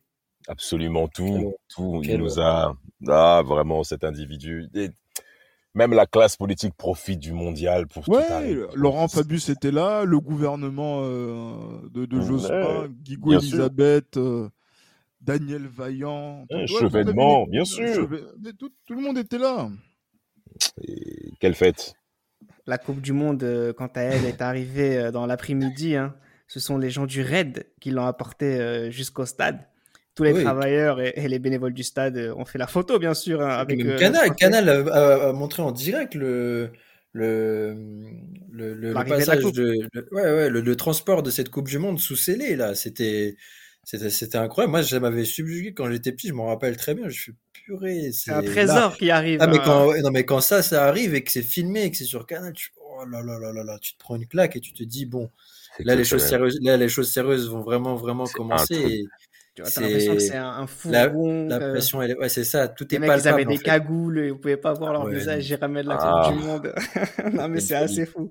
On sent vraiment qu'il y a de l'électricité dans l'air, qu'il se passe Ouais. quelque chose. hein. Ça fait une Bien semaine sûr. que c'est comme ça. Ça fait depuis, euh, depuis qu'on connaît les, les affiches et qu'on sait que l'équipe de France est en finale de Coupe du Monde, il y a une électricité dans l'air. Il y a des gens qui sont à la fois contents et fébriles. On sent vraiment qu'il y a quelque chose qui est Ah commun à tous. hein. On est tous dans la même ambiance, on pense tous à la Non, même mais- chose. Mais Et ce qui rend encore plus dingue, et la chose, c'est, tu vois, même euh, euh, Bernard Lama, il me semble qu'il ramène son caméscope et qu'il filme, et tu dis, mais si lui, lui est dans l'effectif, il filme ce qu'il vit, tu te dis, wow, là, c'est, c'est, une folie, c'est une Tu folie. parles Non, de Bernard. Lama. Ouais, Tu parles ouais. de Bernard Lama, excuse-moi Gilles, mais vous savez que Bernard Lama ne s'est pas échauffé. Il s'est pas échauffé pour ce mondial. Il a même refusé de s'échauffer parce que l'objectif de sa vie, c'était de jouer une finale de Coupe du Monde en tant que titulaire. Et au cours de ce mondial, il ne joue pas. On sait pourquoi. Hein Mais Bernard Lama, il va même arrêter son échauffement, se dire stop. Parce que il y a la douleur également de ne pas être présent sur la pelouse. Et je Ah pense oui, pour, effet, pour, l'événement de, de, de sa vie, de, de sa carrière, il, était, s'était préparé pour, pour ça également. Donc, euh, complètement. alors que c'est un cadre très, très, très, très, très, très Ah important du vestiaire de l'équipe de France. Hein. Ah Mais oui. Mais bon, après, voilà, c'est pour revenir là sur cet aspect joueur, mais c'est vrai qu'il y a aussi la fête. Franchement, euh, Reda, voir euh, Johnny Hallyday avec le maillot de l'équipe de France, Alain Delon, Jean-Paul Belmondo, euh, David Douillet, euh, j'allais dire oui, tout, on va dire le show business, Patrick Bruel, tout le show business. Est toujours là-dessus. euh, tout, Toujours. tout le temps, tout le temps, tout le Mais temps. Patrick Sébastien était là Il y, avait, Ah, non, il, y Sébastien. avait, il y avait du beau monde, que ce soit déjà en tribune et aussi euh, sur, mais sur la pelouse. Moi, toutes ces, toutes ces mannequins, excusez-moi, je reviens dessus, ce Oui. défilé Yves Saint Laurent, j'allais dire que toutes les belles, les plus belles femmes du monde étaient présentes sur, sur, euh, pour cette cérémonie de clôture de, de, la, de la Coupe du Monde avec euh, ce boléro de Ravel qui, euh, qui, qui, il y avait ce grand défilé où il y avait, on a l'impression, toutes les nationalités, toutes les cultures qui étaient représentées par ces, par ces femmes pour rendre hommage à, aussi euh, à, à la carrière de, de, de Yves Saint Laurent qui a confectionné ce, ce spectacle. Non, c'est, j'allais dire pour moi, c'est, on est dans le sommet du football et en plus, même les joueurs qui ont filmé, les joueurs, les Christian Carambeu qui ont filmé tout ça, Oui. etc. Ouah, c'est, euh, c'est, non, c'est un très très très grand moment euh, pour moi cet, cet avant-match de, de, le, de le vivre et, et franchement, je sais pas si euh, à ce niveau-là, on se rend compte de ce qu'on est en train de vivre parce que c'est pour nous Français, c'est la première fois qu'on le vit en étant un acteur plein de, cette, euh, de cet événement. Mais euh, en tout cas, oui, on a mis les plats, les petits plats dans les grands pour cette finale de la Coupe du Monde. Et la seule chose qu'on a envie de voir, c'est que, que ça puisse progressivement se lancer, quoi. Alors, euh, la finale de la Coupe du Monde 98, euh, je l'ai regardée comme tout le monde sur TF1, et dans mes souvenirs, dans mes souvenirs, il y avait un... euh, la finale était retransmise avec un léger différé, quelques minutes de retard. Lorsque je vois les deux têtes de Zidane, la première tête de Zidane, je suis quand même surpris. Je suis très surpris de voir le, la France mener au score. Alors lors de la deuxième tête, là tu te dis que ce qui se passe c'est irréel. J'ai 7 ans et demi, c'est irréel ce qui se passe. C'est totalement irréel. Euh, un Ronaldo qui est pas au top, pas au top de sa forme. Euh, durant la journée, on entend des rumeurs comme quoi il avait fait un malaise, etc. Et sauf que quand on est petit, on veut voir, peu importe ce qui se passe, on veut voir Ronaldo sur le terrain. On veut voir Ronaldo sur le terrain. Et quand petit met ce troisième but, quand petit met ce troisième but, c'est dingue, c'est dingue. C'est dingue, c'est de la folie. C'est inoubliable, c'est une, une, finale qui... Je pense que ça, ça a impacté l'amour du football pour nous, jeunes Français, à l'époque. Et c'est vraiment quelque chose qui fut très très très marquant et, et derrière ça a suivi avec l'Euro 2000 et là ben, l'amour du foot a, a suivi. En, en, fin de soirée, en hein, début de soirée, pardon, le stade est rempli, des chanceux ont leur place, il y a la fête, les Brésiliens font du bruit. Il y a Susanna Werner, la femme de la ouais. meuf de Ronaldo, hein, une femme ouais. extraordinairement belle. Dans les euh, dans les euh, dans les coulisses hein, de la réalisation, ils se sont battus parce que les Brésiliens, ils n'arrêtaient pas de vouloir mettre des grands plans d'elle avec son sa robe qui était euh, le drapeau du Brésil. Hein, qu'elle a utilisé pour, pour se vêtir. Euh, les deux équipes s'échauffent, mais pas de la même manière. On a les Français qui s'échauffent normalement sur le terrain, mais les Brésiliens, non. Les Brésiliens ne sont pas entrés dans le terrain pour euh, s'échauffer, ce qui a eu le don de, ouais. d'embêter. Ils l'ont mal pris, les Français. C'est ce que j'allais dire. Hein. Ils ont eu le temps de, de, de, ça a eu le don d'embêter les joueurs français qui ont considéré que les Brésiliens les méprisaient. Ah bon? Ils n'ont pas besoin de s'échauffer les Français l'ont mal pris. Ils se sont dit, voilà, il y a une pelouse, nous on vient s'échauffer, euh, en plus avec ce maillot blanc. Hein, le, ouais. maillot, le, maillot, le, le maillot blanc floqué, Gilles. Et floqué, oui, sans Pour numéro. le maillot d'entraînement. Hein. Exactement, sans numéro. Donc euh, du coup, c'était une excentricité. J'avais demandé à ma mère, ouais, est-ce que je peux avoir la même chose? Bon, j'ai attendu longtemps avant de, de, de, de, l'avoir. La, pour ne pas dire que je l'ai jamais eu, mais euh, mais voilà l'équipe de France qui s'entraîne normalement euh, sur la pelouse et les Brésiliens qui ont pris euh, cette habitude de pouvoir, enfin qui ont cette possibilité là dans le stade de France de pouvoir s'échauffer à l'intérieur hein, à l'intérieur donc des, vestiaires et qui en profitent. Je sais pas qu'est-ce qu'ils ont voulu cacher, qu'est-ce voilà et c'est là justement que l'intrigue se joue. Qu'est-ce qu'ils ont voulu cacher, messieurs? Et, euh, euh, on sent que quand même il y a du remue-ménage déjà dans l'effectif brésilien. Dès ce moment-là, les Français le perçoivent d'une certaine manière, mais la réalité, on sent que c'est autre chose qui est en train de se jouer. Justement, on... Ronaldo, cette menace, euh, on sait à ce moment-là que les officiels, de... les officiels du match ont reçu trois feuilles de match différentes de la part du staff euh, de l'équipe nationale du Brésil. Avec une première fois avec Ronaldo, une deuxième fois sans Ronaldo, une troisième fois avec Ronaldo. C'est ça dont tu parles, Chris Damas. Il, se passe quelque chose.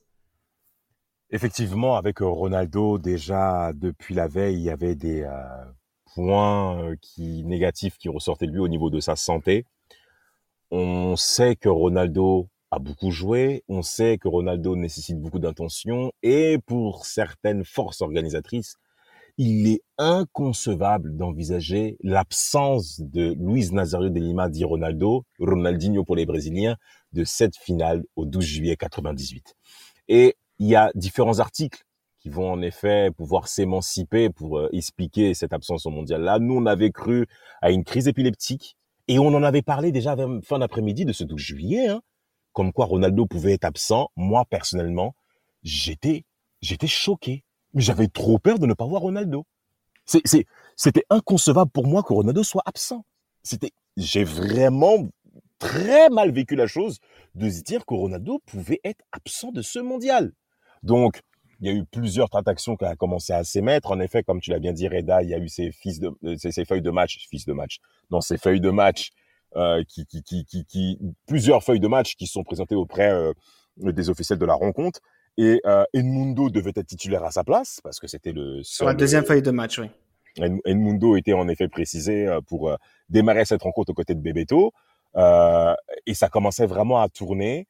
Il y a, il y, a, il y, a, il y, a, il y a des joueurs qui étaient témoins par rapport à, à, à cet événement. C'était Roberto Carlos, qui lui aussi était présent pratiquement toute la journée avec Ronaldo. On a parlé d'une crise. Hein? Partenaire, Partenaire de chambre, de bien sûr. Oh, même partenaire oui. de vie, partenaire de vie, partenaire de soirée, partenaire de tout. et, et qui, et qui dit justement, euh, qui, qui crie euh, dans, dans, dans l'hôtel euh, le Ouais. matin de la, de, le, du jour, dans quelques heures de la rencontre pour dire oui, Ronaldo est mort. C'est, c'est, euh, on- voilà l'intrigue qui est en train de, de se jouer à, à, à ce niveau-là, de se dire que on est euh, dans une situation où on voit une feuille de match où il est présent, puis absent. Euh, à, à ce moment-là, et on a, allez, il est quelle heure à ce moment-là? Il est quoi? Il est 20 heures. Donc c'est-à-dire 19 qu'à heures et une heure, quelques, hein, Gilles. 19 heures et quelques, Ouais. Veux dire, dans, à moins de 90 minutes du coup d'envoi, C'est on ça. nous annonce que Ronaldo ne va pas jouer. Les Français n'y ont Oh. pas cru parce qu'on s'est dit non, Zagallo est en train de nous faire une, une j'allais dire une, un tour de passe-passe pour euh, déstabiliser euh, les, les- les joueurs. Alors que nous, nous-mêmes, nous faisons un avant-match où on parle de Ronaldo par rapport à sa compétition, etc. C'est pas pour voir Ronaldo ne pas jouer. Bien sûr. Et ne pas, ne pas jouer, c'est c'est un, c'est un, c'est une catastrophe pour tout le monde. Euh, et j'imagine en premier lieu pour les Brésiliens.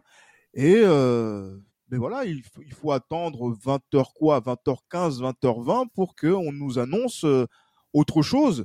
Mais là, on se pose la question, que se passe-t-il? Parce que quand, dans le contexte de, de la rencontre, eh ben, euh, dans le contexte de la rencontre, de, de quelques minutes avant la rencontre, on se dit que euh, c'est pas normal. C'est pas Non, non, non. normal. Et, euh, et, on, et on a envie de, de savoir ce qui, se- qui, est en, ce qui est en train de se passer. Et c'est ce qui explique peut-être pourquoi les Brésiliens ne se sont pas échauffés euh, en public. Mais ça, Absolument. ça, ça a failli nous gâcher la fête, hein, Karim, quelque part, cette histoire. Bah, clairement, le- le- tout ce que représentait Ronaldo, le Brésil et le voir au Stade de France, quand tu dis qu'il ne sera pas là, mais autant tout arrêter ou reporter le truc. C'était pas. Franchement, c'est- Ça valait c'était- plus le coup. c'était pas- C'était, mais vraiment, c'était pas concevable. Tu pouvais mettre euh, Ronaldo, euh, tu peux mettre Rivaldo, tu pouvais aligner Denilson, tout ce que tu voulais là, mais ça allait, ça allait en aucunement remplacer Ronaldo. Ce mec, il, il personnifie tout un style de jeu, tout, tout ce qu'on aime dans le foot. Il a sa propre paire, il a Ouais, son contrat ouais. chez Nike, il est, il est singulier. Tu remplaces pas, tu remplaces pas quelqu'un comme ça. Non. Donc, euh, avoir l'attraction de la Coupe du Monde qui ne sera pas là, ça fait mal. C'est comme si tu avais un Maradona qui sortait de l'équipe d'Argentine. C'est la même chose. C'est c'est Mais- c'est c'est c'est la- c'est ce qui plane au-dessus de nos têtes. On nous, on nous parle de on nous parle de mal à la cheville gauche, pas entraîné depuis deux jours. Ouais, c'est c'est quand même euh, où on parlait sur Canal, il parlait de stratégie de match. Ouais, c'était Ah, c'était mais un flou, je- c'était un flou, c'était un flou inconcevable. un flou que même Mario Zagallo, excuse-moi de te couper Karim, dira euh, oui, euh, vous savez, le Brésil en 62 a gagné la Coupe du Monde sans Pelé blessé. Aïe, aïe, aïe, aïe, aïe, aïe, aïe. C'était pas non, il- c'était pas Non, facile mais- à, à encaisser Non, pour non, pas- mais bien sûr, mais je pense que euh, Zagallo, euh, j'allais dire que la- le premier nom qu'il met sur la feuille de match, c'est Ronaldo, inévitablement. Donc, euh, du coup, le, le fait de, par- de ne pas le faire jouer pour une finale de Coupe du Monde, un match aussi important, après la demi-finale qu'il a faite euh, à Marseille, euh, c'est incongru de, placer, de parler de, de choix tactiques, euh, comme ça a été évoqué, mais il fallait parler quand même de soucis qui sont liés à, à la santé de, de Ronaldo et ouais, À son essorage. à son essorage et peut-être oui, l'accumulation de tout ce qu'il a pu vivre au cours de, ces, euh, de cette Coupe du Monde déjà, parce qu'il a joué, c'est le, rare joueur qui a joué euh, tout- toutes Tous les minutes, Toutes tous les matchs hein, du, du- du- du Brésil, et aussi euh, l'accumulation de la saison, parce que c'est une saison qui, qui est sur le long cours euh, pour lui. Ouais, ça arrête Et jamais. quand, on, et quand on voit euh, comment l'équipe du Brésil a joué à tort et à travers euh, au cours de la saison 87-88, Spice World, euh. Hmm? Ils- Spice World, ils sont partout. Partout Ouais, oui, bien sûr, bien sûr, ils sont partout. Il faut vendre, Ils il jouent- faut vendre. il faut vendre, il faut jouer contre des clubs, il faut jouer euh, des matchs. euh, Il faut tourner des euh, pubs, il faut non, Exactement. Il y a ça- plein de choses qui, qui, rentrent en ligne de compte. Et à un moment donné, tu te dis que à un moment donné, ça va péter, mais tu te dis pas que ça va péter là, le 12 juillet, Bien sûr. au moment où Ronaldo nous donne rendez-vous euh, donne rendez-vous au monde dès le début de la Coupe du Monde pour dire le 12 juillet, je serai présent au Stade de France pour jouer la finale de la Coupe du Monde. Donc, euh, ce, serait, c'est tellement cruel que euh, il doit y avoir une explication et c'est pour ça après derrière que le doute se dissipe assez rapidement à partir du moment où il est sur la fameuse feuille de match où euh, il y a tout justement où il est, euh, il est, il est titularisé. Il est titularisé au même titre mhm. que les dix autres joueurs brésiliens qu'on avait l'habitude de voir sur ce sur, sur tournoi. On a une équipe finalement brésilienne qui reste assez classique sur cette Coupe du Monde. Là où il y a une autre absence qui a été assez importante côté français, peut-être moins importante au niveau football, à l'échelle planétaire, mais qui a quand même une, incidence terrible sur l'équipe de France, ça reste quand même euh, cette réflexion qu'a dû mener Aimé Jacquet et Chris qui consistait à imaginer jouer sans Laurent Blanc cette finale. Ouais, ouais, oui.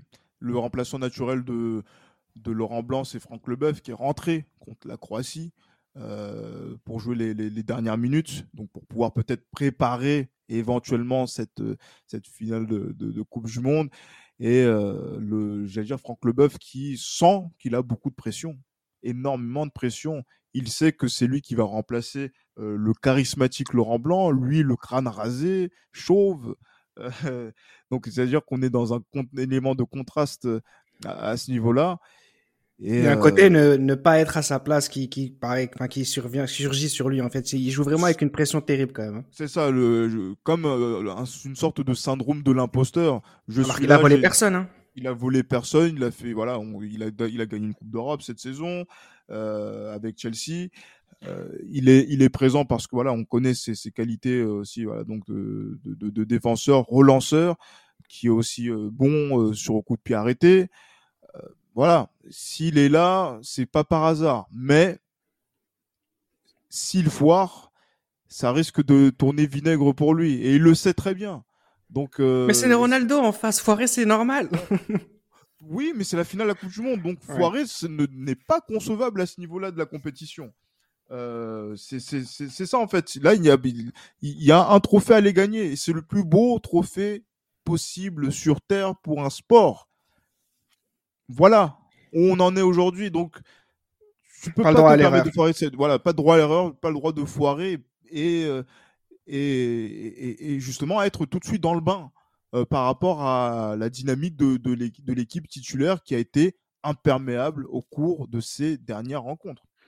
Alors, mon souvenir de la Coupe du Monde 98, euh, la finale, j'étais, je me souviens, au Prado à Marseille.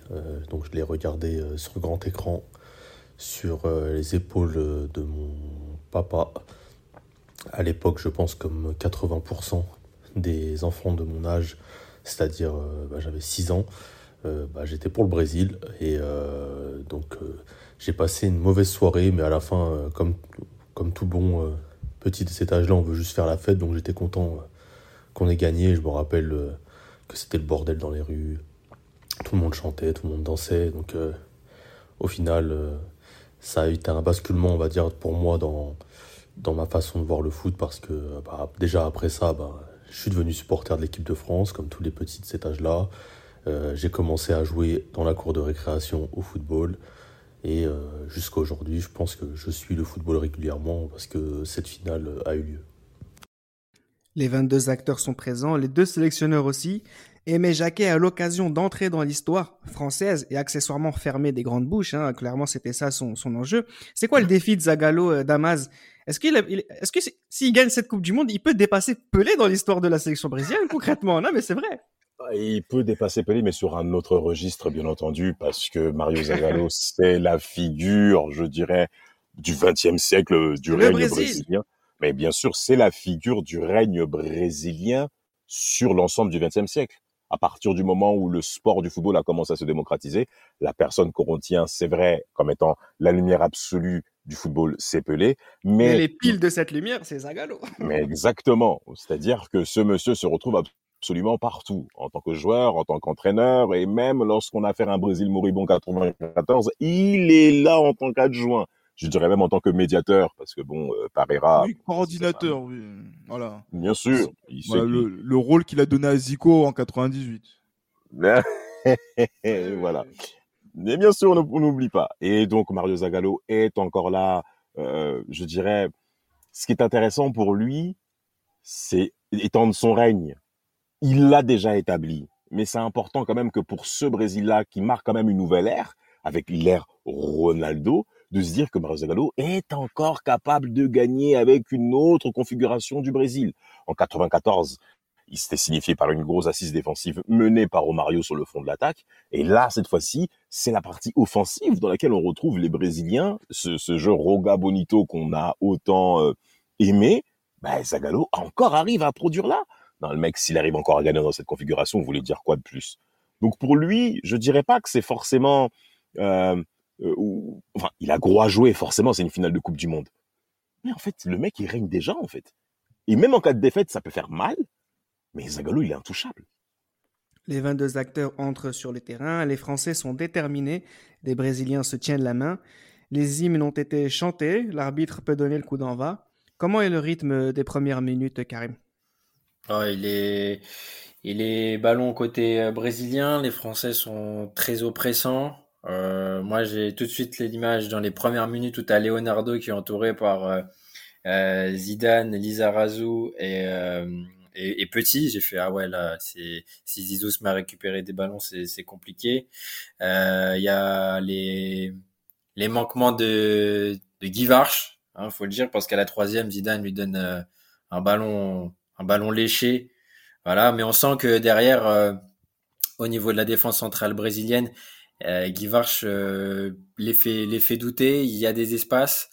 Et ouais, Junior Bayano et Aldair sont, sont fébriles. Pour moi, ils sont fébriles. Et le ballon est dans les pieds du Brésil, mais bon, Dunga essaie de faire des, des longues transversales côté Cafou, ils essaient de passer côté gauche en première mi-temps, ça, ça, sert à rien de regarder, ça passera pas. Et côté droit, Cafou n'apportera malheureusement rien. Euh, le Brésil a le ballon, mais il trouve aucun espace côté français.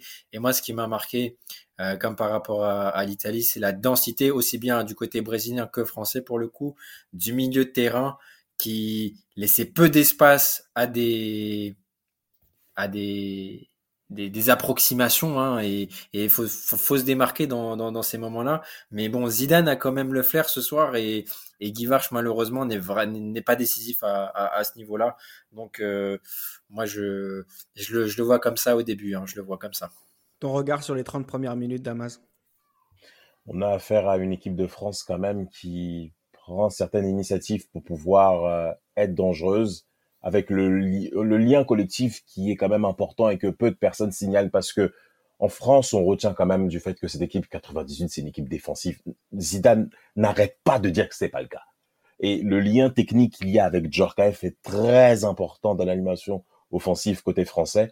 N'ayons pas la configuration d'équipe où on est en 4-4 de losange et le gros travail que fournit Carambeu et Emmanuel Petit, euh, notamment sur euh, leurs zones respectives dans laquelle Leonardo va beaucoup souffrir au cours de cette première mi-temps. Euh, messieurs, je pense que vous me rejoignez tous là-dessus. Et de l'autre côté, avec Christian Carambeu sur Rivaldo. Parce qu'on on sait tous qui est Rivaldo. La passe décisive qu'il libère pour, pour euh, R9 lors de cette demi-finale 98 a mis hauteur une passe mais d'une merveille incroyable. Mais ce soir-là, comme tu l'as bien dit, Karim, il n'y a pas d'espace. Les Brésiliens. gauche, Carambeu, Carambeu, Thuram sont concentrés, c'est mort. Ah, mais non, mais ils sont, ils sont en mission, les mecs c'est la mission de leur vie et c'est extrêmement difficile à pouvoir s'exprimer. Par, rapport à Guivarch, on est dur. Mais malheureusement, les réalités du traître au Niro viennent à la surface. Hein. Non, clairement. Mais je pense que par rapport à, du, Carambeu, vous êtes un peu un poil dithyrambique parce que on voit que cette équipe de France est organisée, soudée, concentrée. Mais je trouve que Carambeu, il fait un match, un début de match en tout cas horrible. Euh, littéralement. oui, clairement. Moi, je, je, euh, en, voyant la, rencontre, je regarde les touches de balles de, de Carambeu dans la construction. Tout est laborieux hein, chez, chez dans la construction, dans la construction. mais c'était plutôt l'aspect euh, défensif. mais Gilles, regarde, si côté gauche on retrouve aucun danger côté brésilien, je, suis persuadé qu'il y a quasiment aucune pénétration qui se fait sur le côté gauche, malgré Rivaldo et R. Carlos. Ok, offensivement, il a, il a été approximatif, mais défensivement, il a été exemplaire, selon moi. Ouais, euh, j'allais dire que. J'ai pas souvenir d'une seule action. Euh, il a été mis en difficulté. non, mais côté gauche où il y a vraiment pénétration de ce côté-là, vraiment. Non, non, il y a, il y a peut-être le, le, il y a, il y a un petit duel entre Ronaldo et Leboeuf un peu excentré où Leboeuf euh, tient le coup, mais on est toujours dans ce, ce marquage, euh, euh, on va dire euh, R9 versus euh, versus euh, Leboeuf. Mais sinon, je, comprends ce que vous êtes en train de dire, mais à partir du moment où on voit cette équipe de France qui est, on va dire, bien organisée, bien groupée, qui justement oblige les Brésiliens à se couper en deux entre le milieu de terrain et l'attaque, il y a de l'espace, on peut construire quelque chose. On doit attendre de la part de Christian Carambeu autre chose que ce qu'il a produit. Et, et là, en fait, on aurait pu avoir donc davantage de solutions, davantage de choses à mettre en avant pour que cette première mi-temps soit encore plus probante qu'elle n'a été. Le 1-0 d'Amaz, il vient dans quel contexte? Un 1-0 logique? C'est difficile à se prononcer quand même. On est dans une configuration où on sent que le Brésil n'est pas en confiance. Ils ont un petit peu plus le ballon, mais ils n'ont pas la main mise sur la rencontre.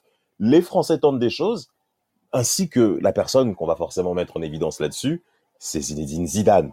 Et avant ça, bah déjà, il y a un ballon bêtement perdu côté quand même brésilien. Hein. C'est, quand même important quand même à signaler, mais ce qui prouve quand même leur fébrilité quelque part. Et euh, Roberto Carlos. mais, pour changer. Mais c'est c'est Caramba qui lui fait le pressing et Thuram là ils sont ils sont allés le serrer. euh, c'est c'est Ah pareil. oui, effectivement, en fait, tout tout, à se fait. passe là-bas. C'est les deux qui viennent le serrer. Il fait sa connerie et voilà. En effet, c'est ben, Roberto Carlos qui va se, retrouver encore une fois dans cette configuration-là. Et il y a ce corner. On connaît l'importance des coups de pied arrêtés lors des grands matchs. On a vu plusieurs fois des situations qui ont été débloquées sur coup de pied arrêté. Tiré par Emmanuel Petit, le gaucher de l'équipe, en tout cas sur la partie milieu de terrain, et qui arrive à mi-hauteur, c'est Zinedine Zidane qui gagne son duel sur Leonardo et sur euh, oui, c'est Leonardo, je crois que c'est oui, c'est Leonardo qui est Oui, c'est terrain. c'est c'est lui, c'est lui au marquage. C'est Leonardo, tout à fait. Il y a absolument pas photo. Et moi, c'est la célébration de Thierry Roland et de Jean-Michel Larquet qu'on est obligé de mentionner pour ce podcast. But But de Zidane C'est magnifique. C'est, c'est, il y, y a de tout dans cette voix. Il y a l'attente de la victoire française. Il y a le fait que ce soit Zidane qui, qui est marqué. Il y a, tout s'exprime. Moi, Puis personnellement, c'est je la consécration d'une carrière pour un commentateur sportif aussi, de Ah, commenter mais un but d'une- équipe de France en finale de Coupe du Monde contre le. Brésil. Mais, mais complètement. Ces mecs, ah, c'est bien qu'on parle d'eux, hein, d'ailleurs. Ils ont vécu Arreda. des traumatismes ces mecs-là. hein. Merci, euh, Karim. Le Mondial 82. Ah oui. Ah, mais qui a, qui a fait un grand traumatisme pour les Français face à l'Allemagne, en plus. Hein c'est un sujet que on maîtrise tous ici. Et en plus, il y a l'Euro 84 qui a quand même, eu cette victoire où ces deux individus étaient présents. Ils ont gouverné toute notre offense. Et vient maintenant bah, ce moment du 12e 98 avec bah, cette ouverture du score de Zinedine Zidane, à qui peut-être pas. Moi, je pense pas qu'on s'attendait à ce que Zidane puisse marquer, ou puisse avoir autant d'empreintes comme ça. Mais sa vie va changer. Et là, bah, ça commence avec cette ouverture du score. Et la première question, en tout cas moi, à l'époque à laquelle je me pose, c'est est-ce que les Brésiliens vont réagir? Et surtout, comment vont-ils réagir? Et ils ne Barthez. réagissent pas, Gilles Christ, à l'image de la première mi-temps de, de Ronaldo. Ils sont apathiques, apathiques. Ronaldo est apathique. Euh, et c'est vrai qu'il y a des situations de jeu où on est en train de voir donc euh, cette équipe euh, dans, je sais pas, qui se qui se cherche, qui essaye de construire quelque chose, mais qui ne peut pas le faire euh, dans cette rencontre. Deschamps qui gère euh, un milieu de terrain euh, à la perfection, euh, notamment dans le ratissage de ballon et la, récupération. On sent que le frein à main qu'il avait euh, contre la Croatie, justement il ne voulait pas prendre de carton, mais là il ne l'a plus, puisque là il se dit que s'il est suspendu pour le prochain match, ben, c'est pas très important. Là, cette équipe du Brésil se cherche, apathique, et c'est vrai que sur la seule occasion, possibilité pour Ronaldo de pouvoir euh, euh, marquer, euh, j'allais dire, il est au duel avec Thuram, il y a Barthez qui va à sa rencontre, et c'est le moment Ouais. où en fait, où moi je me posais même la question, euh, est-ce que Ronaldo, quand il est tombé, à partir du moment où on nous a dit qu'il pouvait jouer, qu'il ne veut pas jouer, je me suis dit, euh, ah, Ronaldo va mourir sur le terrain ce soir. Ah, on y a pensé, hein. Dans, dans le- dans le, dans le choc, je me suis dit non, il va pas se relever. Il va, J'avais posé plein de questions. Est-ce que Ronaldo il est mort? C'est c'est pour vous dire qu'on est dans une, dans, dans une démarche dans cette finale. où, en fait, Dramaturgie. dramaturgie, marche ou crève. Et que celui qui est par terre, voilà quoi, c'est celui qui va morfler. Et euh, mais Et voilà, Barthez Brésil- aussi, quelque part, cette manière de, de- d'être présent, en fait. Vous avez réussi à passer mes précédents euh, copains, bah, il reste encore moi, tu vois. Donc, il y a un côté vraiment, ils sont apathiques, les Brésiliens, mais en face, il y a vraiment du répondant euh, systématiquement. Mm. Ouais, clairement, c'est ça. Toujours du, du, du répondant, montrer qu'on on est présent et qu'aujourd'hui, voilà, ce- c'est pas un jour comme les autres et que si on ne doit pas prendre de but pour être champion du monde, on ne prendra pas de but. Et, euh, et c'est ce qui est en train de se, de se passer sur cette rencontre-là. Et franchement, il faut dire aussi la vérité, l'équipe du Brésil n'est pas à la hauteur du rendez-vous de la finale de la Non. Coupe du Monde. L'équipe du Brésil n'est pas entrée dans ce match-là. Et d'ailleurs, c'est ça aussi qui est intéressant. Et ça, c'est très nouveau pour, pour les Français. C'est pour ça, je pense que quelque part, Thierry Roland et Jean-Michel Larquet sont très heureux par rapport au, précédent match que tu as énoncé, euh, Damas, notamment face aux Allemands.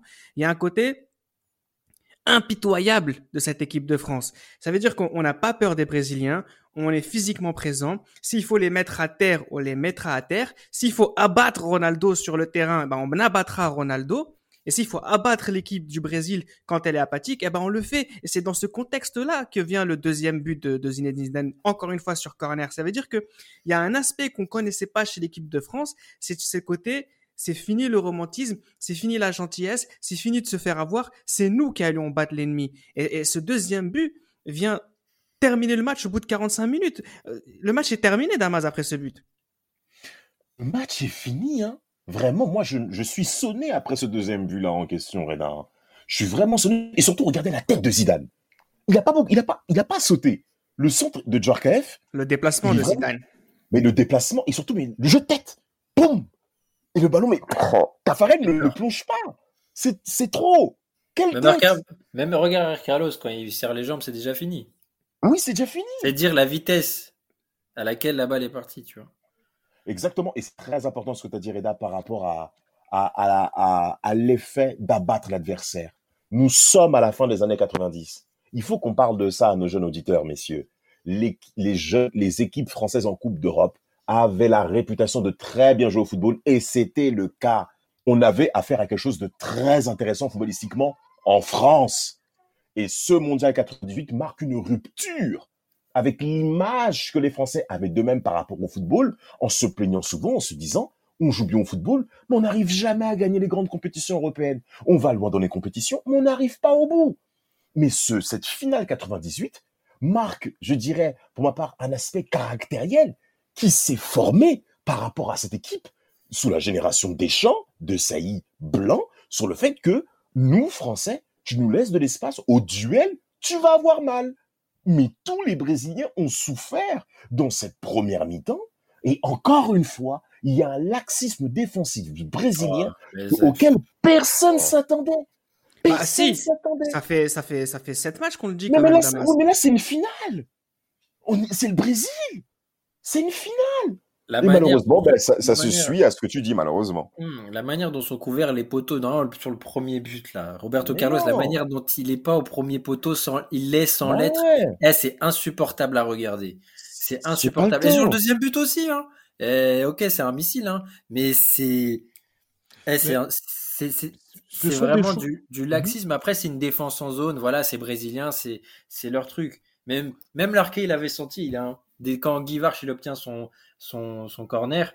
euh, quand il m'en s'est dit, et là l'histoire va se répéter, on sentait qu'il y avait un truc sur corner où les Brésiliens ils y étaient vraiment pas. hein. C'est Mais Bah justement, capable. c'est ce que, c'est ce que- c'est ce que Jacques aussi a travaillé, les coups de pied arrêtés dans les jours qui ont précédé la finale de la Coupe du Monde, qui avait la possibilité pour cette équipe-là de pouvoir faire la différence sur cet aspect-là où on a remarqué, et regardez le but contre le Danemark, euh, enfin voilà, donc là on regarde des, des- des actions qui, qui ont eu lieu dans, dans, cette, ren- dans ces rencontres-là, dans le jeu aérien, c'est pas terrible hein, ce qui est en train de se passer hein, dans même le but de Kluivert par exemple Euh, un centre Ouais, une tout- tête Tout le match, il les a dominés en plus. Tout le Et- match. et tout le match effectivement et c'est c'est- et là tu te dis que si tu travailles ça et que tu viens lancer et c'est là en fait là le premier but de Zidane tu le vois où il y a une différence il arrive lancer et que les Brésiliens ne le voient pas venir Leonardo qui lui est un peu en dilettante bim, but. Et pareil sur la, la, la deuxième action. Quand Zidane arrive lancé, j'allais dire, il n'y a personne qui vient s'occuper de lui. Donc, du coup, quand il place sa tête, euh, même si c'est peut-être les premières fois de sa carrière qu'il marque de, de, de, la tête. Comme par hasard ce soir, j'ai. Mais c'est le, le, le, moment où les. J'allais dire, c'est le. En fait, il faut se dire aussi une chose c'est que avant ce doublé, il n'y a que six joueurs qui ont marqué un doublé en finale de Coupe du Monde, ou enfin sept joueurs qui ont marqué deux buts ou plus en, en Coupe du Monde. Donc, c'est-à-dire, et le, la dernière fois, c'était euh, 20 ans, il y a 20 ans, c'était Kempes. Donc, c'est-à-dire que déjà, au cours de ces dernières années, c'est tellement dur d'arriver à, à, marquer donc deux, deux, buts. Et donc, du coup, celui qui marque ça, il a une part d'éternité qui, qui, est en lui. Et quand ça arrive sur Zinedine Zidane, celui qu'on a attendu euh, des, dire, durant toute la compétition euh, par des gestes décisifs qui ne sont pas arrivés, qui là, il les met sur cette mi-temps-là. C'est officiel, il vient de réussir sa Coupe du Monde. Mais il n'y a plus rien à dire. Il n'y a, a, a, a, plus rien à dire. Euh, tout ce qu'on lui reprochait, il le concrétise là. Il est décisif. Et vous ne pouvez pas faire plus décisif que de marquer 2-0 doublé en finale de Coupe du Monde en une mi-temps. Alors c'est là, justement, on arrive à la mi-temps et il y a quand même deux aspects qu'il faut garder à l'esprit. Pour les Français, le match est fini, on le sent. Pour nous, le match est fini. Pour les commentateurs, le match est fini. Non pas parce qu'on est arrogant, comme on pourrait imaginer le reprocher aux Français, mais surtout parce qu'on sait que les Brésiliens sont incapables de réagir. Et moi, la question que je me pose, c'est d'abord, un, comment les Français vont être capables de gérer ça, parce qu'encore une fois, l'équipe de France, on a affaire à une équipe qui globalement reste inexpérimentée, en tout cas en tant qu'équipe. Même si dans cet effectif, franchement, je dis là comme ça de tête, vous me dites si je me trompe, hein, mais effectivement, il y a des champions du monde dans l'équipe du Brésil, mais globalement, on a des plus de joueurs qui ont gagné des trophées majeurs en équipe de France que en l'équipe du Brésil. Donc, malgré tout, l'expérience de gagner des victoires importantes, il y en a à côté français. Mais quand même, il y a cette idée de comment gérer euh, ce, ce, ce comment gérer euh, justement cet avantage majeur qu'on a face aux Brésiliens dans ce match aussi important où on peut imaginer un peu de fébrilité. Et l'autre côté, c'est comment les Brésiliens peuvent réagir. Et moi, la seule chose que je vois, c'est est-ce Karim, est-ce qu'il faut pas sortir Ronaldo? Peut-être parce que euh, moi, je pense que les Brésiliens sont mal rentrés dans le match parce qu'ils ont vu l'état de Ronaldo avant. Et peut-être que quelque part, ils sont jamais rentrés dans cette rencontre. Et si on sort Ronaldo, on fait le deuil de Ronaldo, pardonnez-moi l'expression, et on peut, on peut revenir. C'est clair, mais ça, ça, a cristallisé cette équipe. Tu le vois dès, dès les hymnes nationales, tu vois, la tête des Brésiliens et surtout le zoom sur Ronaldo, tu, tu le sentais pas et après tu as eu confirmation dès les premières minutes. Euh, ses prises de balles, c'est pas ça, il dégage beaucoup, enfin, il, fait, il fait tout, il a fait, il fait tout de suite moins peur. Dans les 30 premières minutes, tu as, vite compris que ça allait pas être le Ronaldo des grands jours que tu allais avoir en face. Maintenant, quand, quand tu es là côté brésilien, tu regardes ton banc, tu dis bon, tu vois que tu t'es vraiment pas dangereux dans les duels, t'es t'es vraiment pas là. Tu fais rentrer, tu vas faire rentrer Denilson, 46e. Pour faire quoi? bah, faut remuer, faut remuer. C'est un provocateur, c'est quelqu'un qui a du punch. Euh, tu sais que Ronaldo, bah voilà, ça va être ton piqué devant. Tu, tu, tu peux pas le sortir parce que tu, tu sais jamais, hein, mais comme ça, c'est ce qui pourra t'amener. Tu sais pas si sur un exploit individuel ou autre. Et lui-même, Ronaldo en face, il fait quand même peur. Peu importe son état de forme, il fait quand même peur aux défenseurs. Il, il installe une certaine euh, avec une, une, certaine, un certain focus sur lui qui permet aux autres un peu de bouger. Donc faire rentrer Denilson par rapport à Leonardo et son peu d'apport offensif qu'il a eu, c'est pas déconnant. Mais voilà, la France, la France est dans la France est dans son jour pour gérer un match de Saï, Deschamps, Djorkaeff, ça te fait une bonne colonne vertébrale axiale. Karambeu qui vient de gagner la Ligue des Champions, c'est des mecs qui commencent à, à, savoir gagner, savoir comment gagner et gérer des temps forts, faibles. Donc c'est c'est vraiment le flou côté brésilien et plus on avance dans le match, plus côté français ça prend confiance. Et je pense que dans quand tu rentres en deuxième mi-temps, plus, plus tu regardes les gars, tu vois un Lizarazu déterminé qui répond au duel, qui fait mal. Les mecs se regardent entre eux, c'est bon. Tu, Barthez, encore une fois, qui fait des. C'est fini.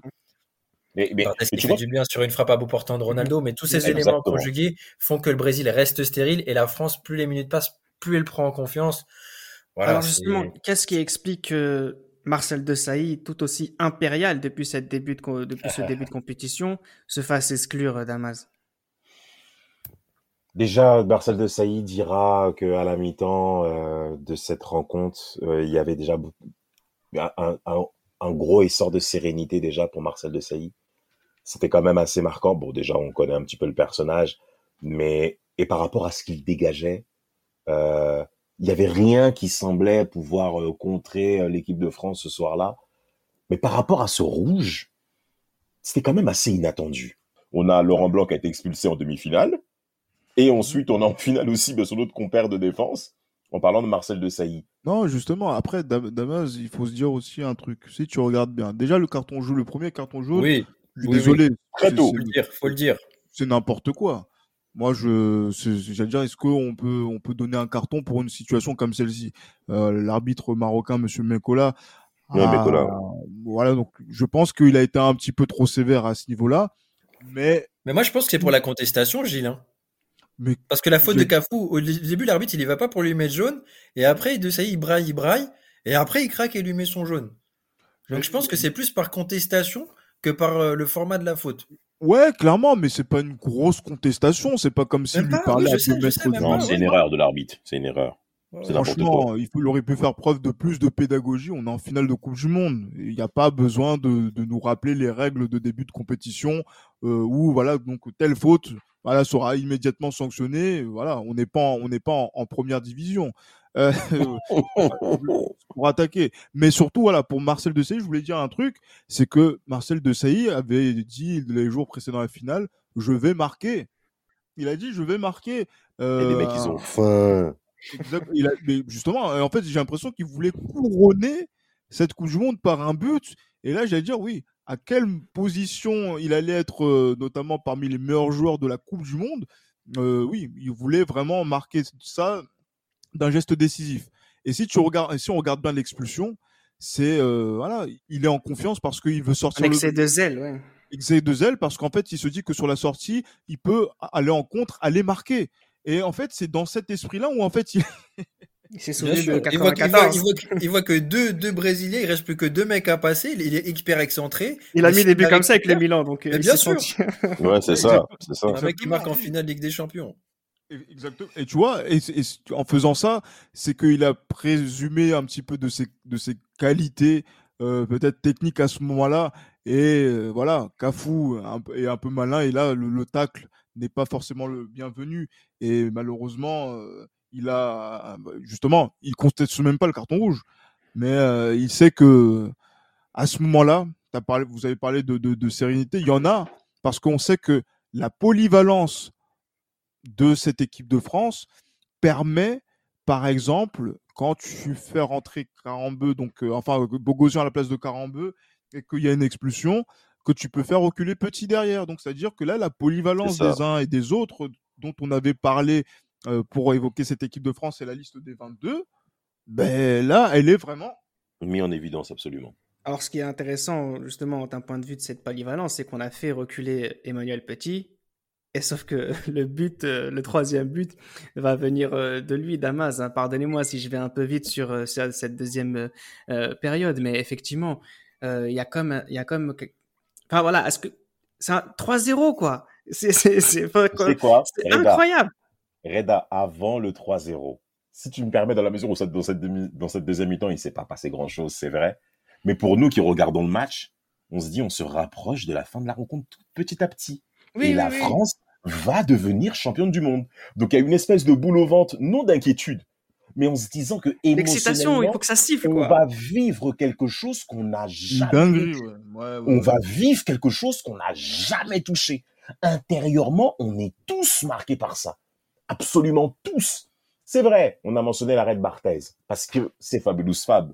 Il fallait qu'il y ait un arrêt quelque part avec euh, cette accélération de Ronaldo au côté, mais il tire, c'est angle fermé. Barthez, il est là. Il peut absolument rien se passer. Après, quand on arrive à la fin de cette rencontre-là, c'est vrai que les Brésiliens commencent un petit peu à lancer leur va tout Edmundo qui rentre?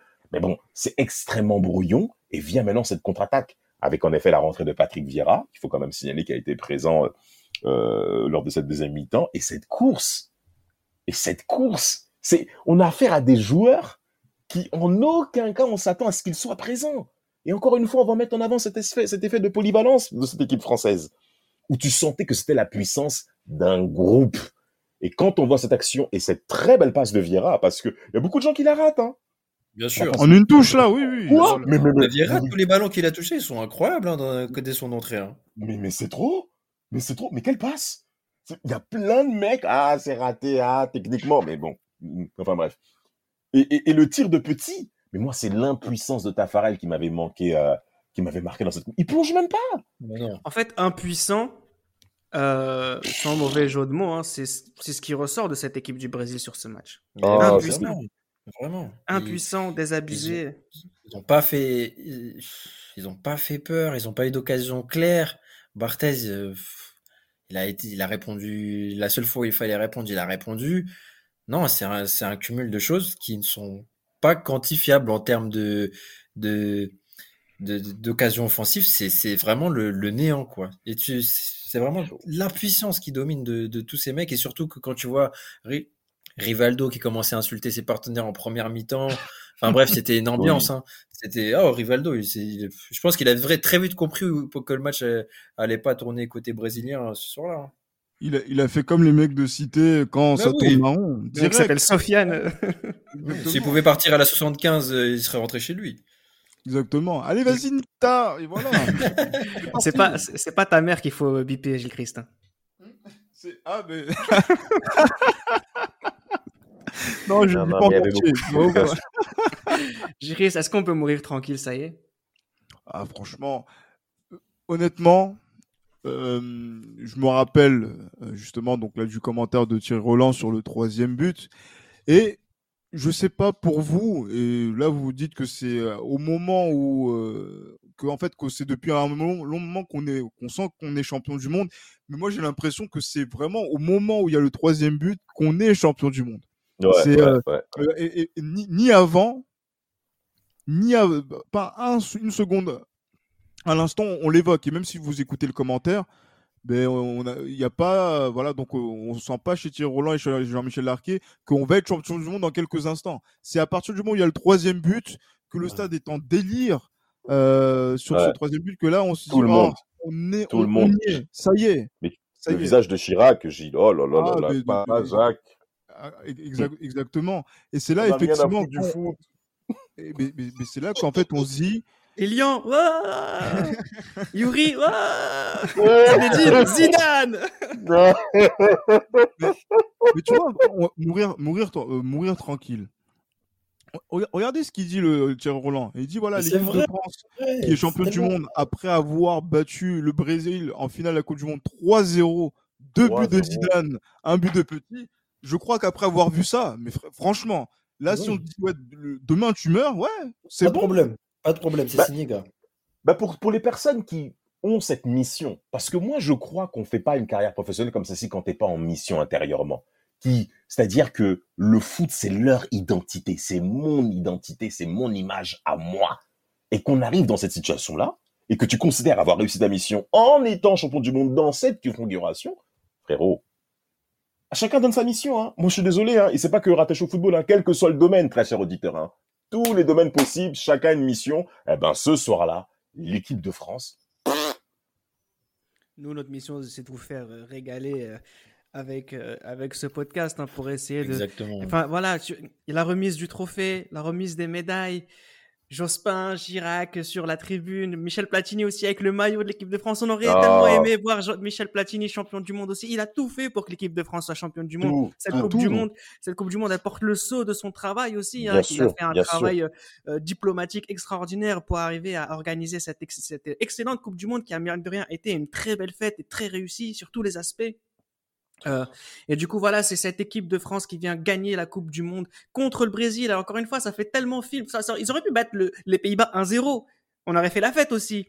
Ils ont battu le Brésil 3-0, le champion du monde en titre, qui a réussi lui aussi à se hisser en finale pour montrer que c'est lui le meilleur de toute une génération. Et c'est l'équipe de France qui a battu cette équipe à la maison, au Stade de France, dans la banlieue française. Tout le monde est content, tout le monde regarde ce match-là. Et c'est incroyable. Alors oui, peut-être qu'on peut regretter que les politiques ont plus ou moins volé la vedette. Mais même à ce moment-là, on s'en fout parce que On les gens dans la rue, Non, ils ça, sont contents. pas- Il y a des centaines de milliers de personnes dans la rue, voire des millions.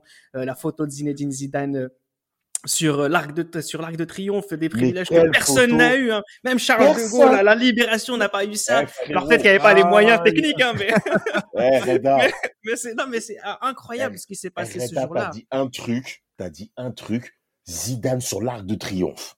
Mais on s'en rend pas compte. Cette image jusqu'à aujourd'hui elle ne marquera nous tous qui sommes à vie. Fin de vingtaine début de trentaine on est tous marqués par cette image. La France ne s'était jamais réunie comme ça depuis la fin de la Deuxième Guerre mondiale. Il fallait attendre 1900... Et attendez, 1947 jusqu'à 1998. Et c'est qui qu'on voit? Mais, mais papa, c'est Zinedine Zidane. C'est des choses qui concernaient les grands du monde français. Il y a des grandes personnalités françaises, tous secteurs confondus. Et euh, il, il, pas très longtemps, les François Mitterrand, on sait ce qui s'est passé à l'Arc de Triomphe, Gilles. On le sait. Mais qui Vous rigolez ou quoi? Il s'est arrêté devant, devant un sol. Il y a des ah gens qui sont morts là sous l'Arc de Triomphe. Il y a des squelettes. Il y a un côté. Non, mais c'est assez fou. Moi, je trouve ça extraordinaire. Il y a vraiment, ah, non, vraiment. une fête terrible. On a l'impression que tout le monde s'aimait. Il y avait cet esprit black blanc beurre euh, qui était dans, dans le cœur des gens. Il y avait, c'est vrai qu'on souffrait peut-être à ce moment-là aussi. Hein. Il y avait euh, une montée de l'extrême droite qui était assez importante. Et c'est voilà, c'est Zinedine Zidane qui vient euh, qui vient réconcilier l'ensemble l'ensemble des Français. Et c'est vrai que le 12, le 13, le 14 juillet. Euh, Gilles Christ, c'est le bonheur en fait dans tout le pays. Il y a vraiment quelque chose qui fait que c'est une apothéose générale et c'est ça aussi que le foot a réussi à créer. Et c'est pour ça aussi que quelque part on sera tous euh, euh, éternellement reconnaissants envers Zinedine Zidane euh, pour euh, pour cette finale. Alors envers Zinedine Zidane, envers l'équipe de France, envers Petit, Deschamps, Blanc, De Sailly, eux tous, Jacquet bien sûr, mais c'est le grand public surtout qui a célébré cette victoire de l'équipe de France et le grand public c'est Zidane qui le retiendra. Ah, il le retiendra effectivement et c'est vrai que c'est l'expression inondée de bonheur euh, a posteriori. C'est dans ces moments-là où je m'en rends compte. Avoir un flot ininterrompu de, de joie, de sourire, de fête et de fête euh, qui est faite dans le sens euh, vraiment le plus pur. Donc c'est-à-dire voilà, tu te réveilles le matin, c'est la fête. La journée, c'est la fête l'après-midi c'est la fête, le soir c'est la fête. Et euh, pendant, allez, on est en lévitation pendant plusieurs jours par rapport à un événement comme celui-ci, la force et la puissance d'un moment comme celui-ci dans toute la France, parce que encore une fois, hein, on va revenir sur le dispositif qu'il y avait aussi sur TF1 où on a montré Paris, mais je pense à tous nos auditeurs qui sont dans les différentes villes de France, que ce soit du côté de Lille, du côté de Lyon, du côté de, Rennes, de Bordeaux, Marseille, Toulouse, euh, Strasbourg, euh, toutes ces villes, Perpignan, euh, j'allais dire Dunkerque, j'allais dire Saint-Brieuc, toutes les bourgades de France, les bourgs de, de, France, les pays, Exactement, oui, exactement. Les pays, les lieux-dits de notre, de, notre, de, notre pays étaient en effervescence par rapport à ce résultat-là. Et je pense qu'il euh, y, avait des, y avait des personnes, des retraités de, de l'époque, euh, des personnes âgées qui n'avaient plus ressorti le drapeau français depuis la libération. C'est ce que disait Damas. Et qui l'ont ressorti pour ce match-là.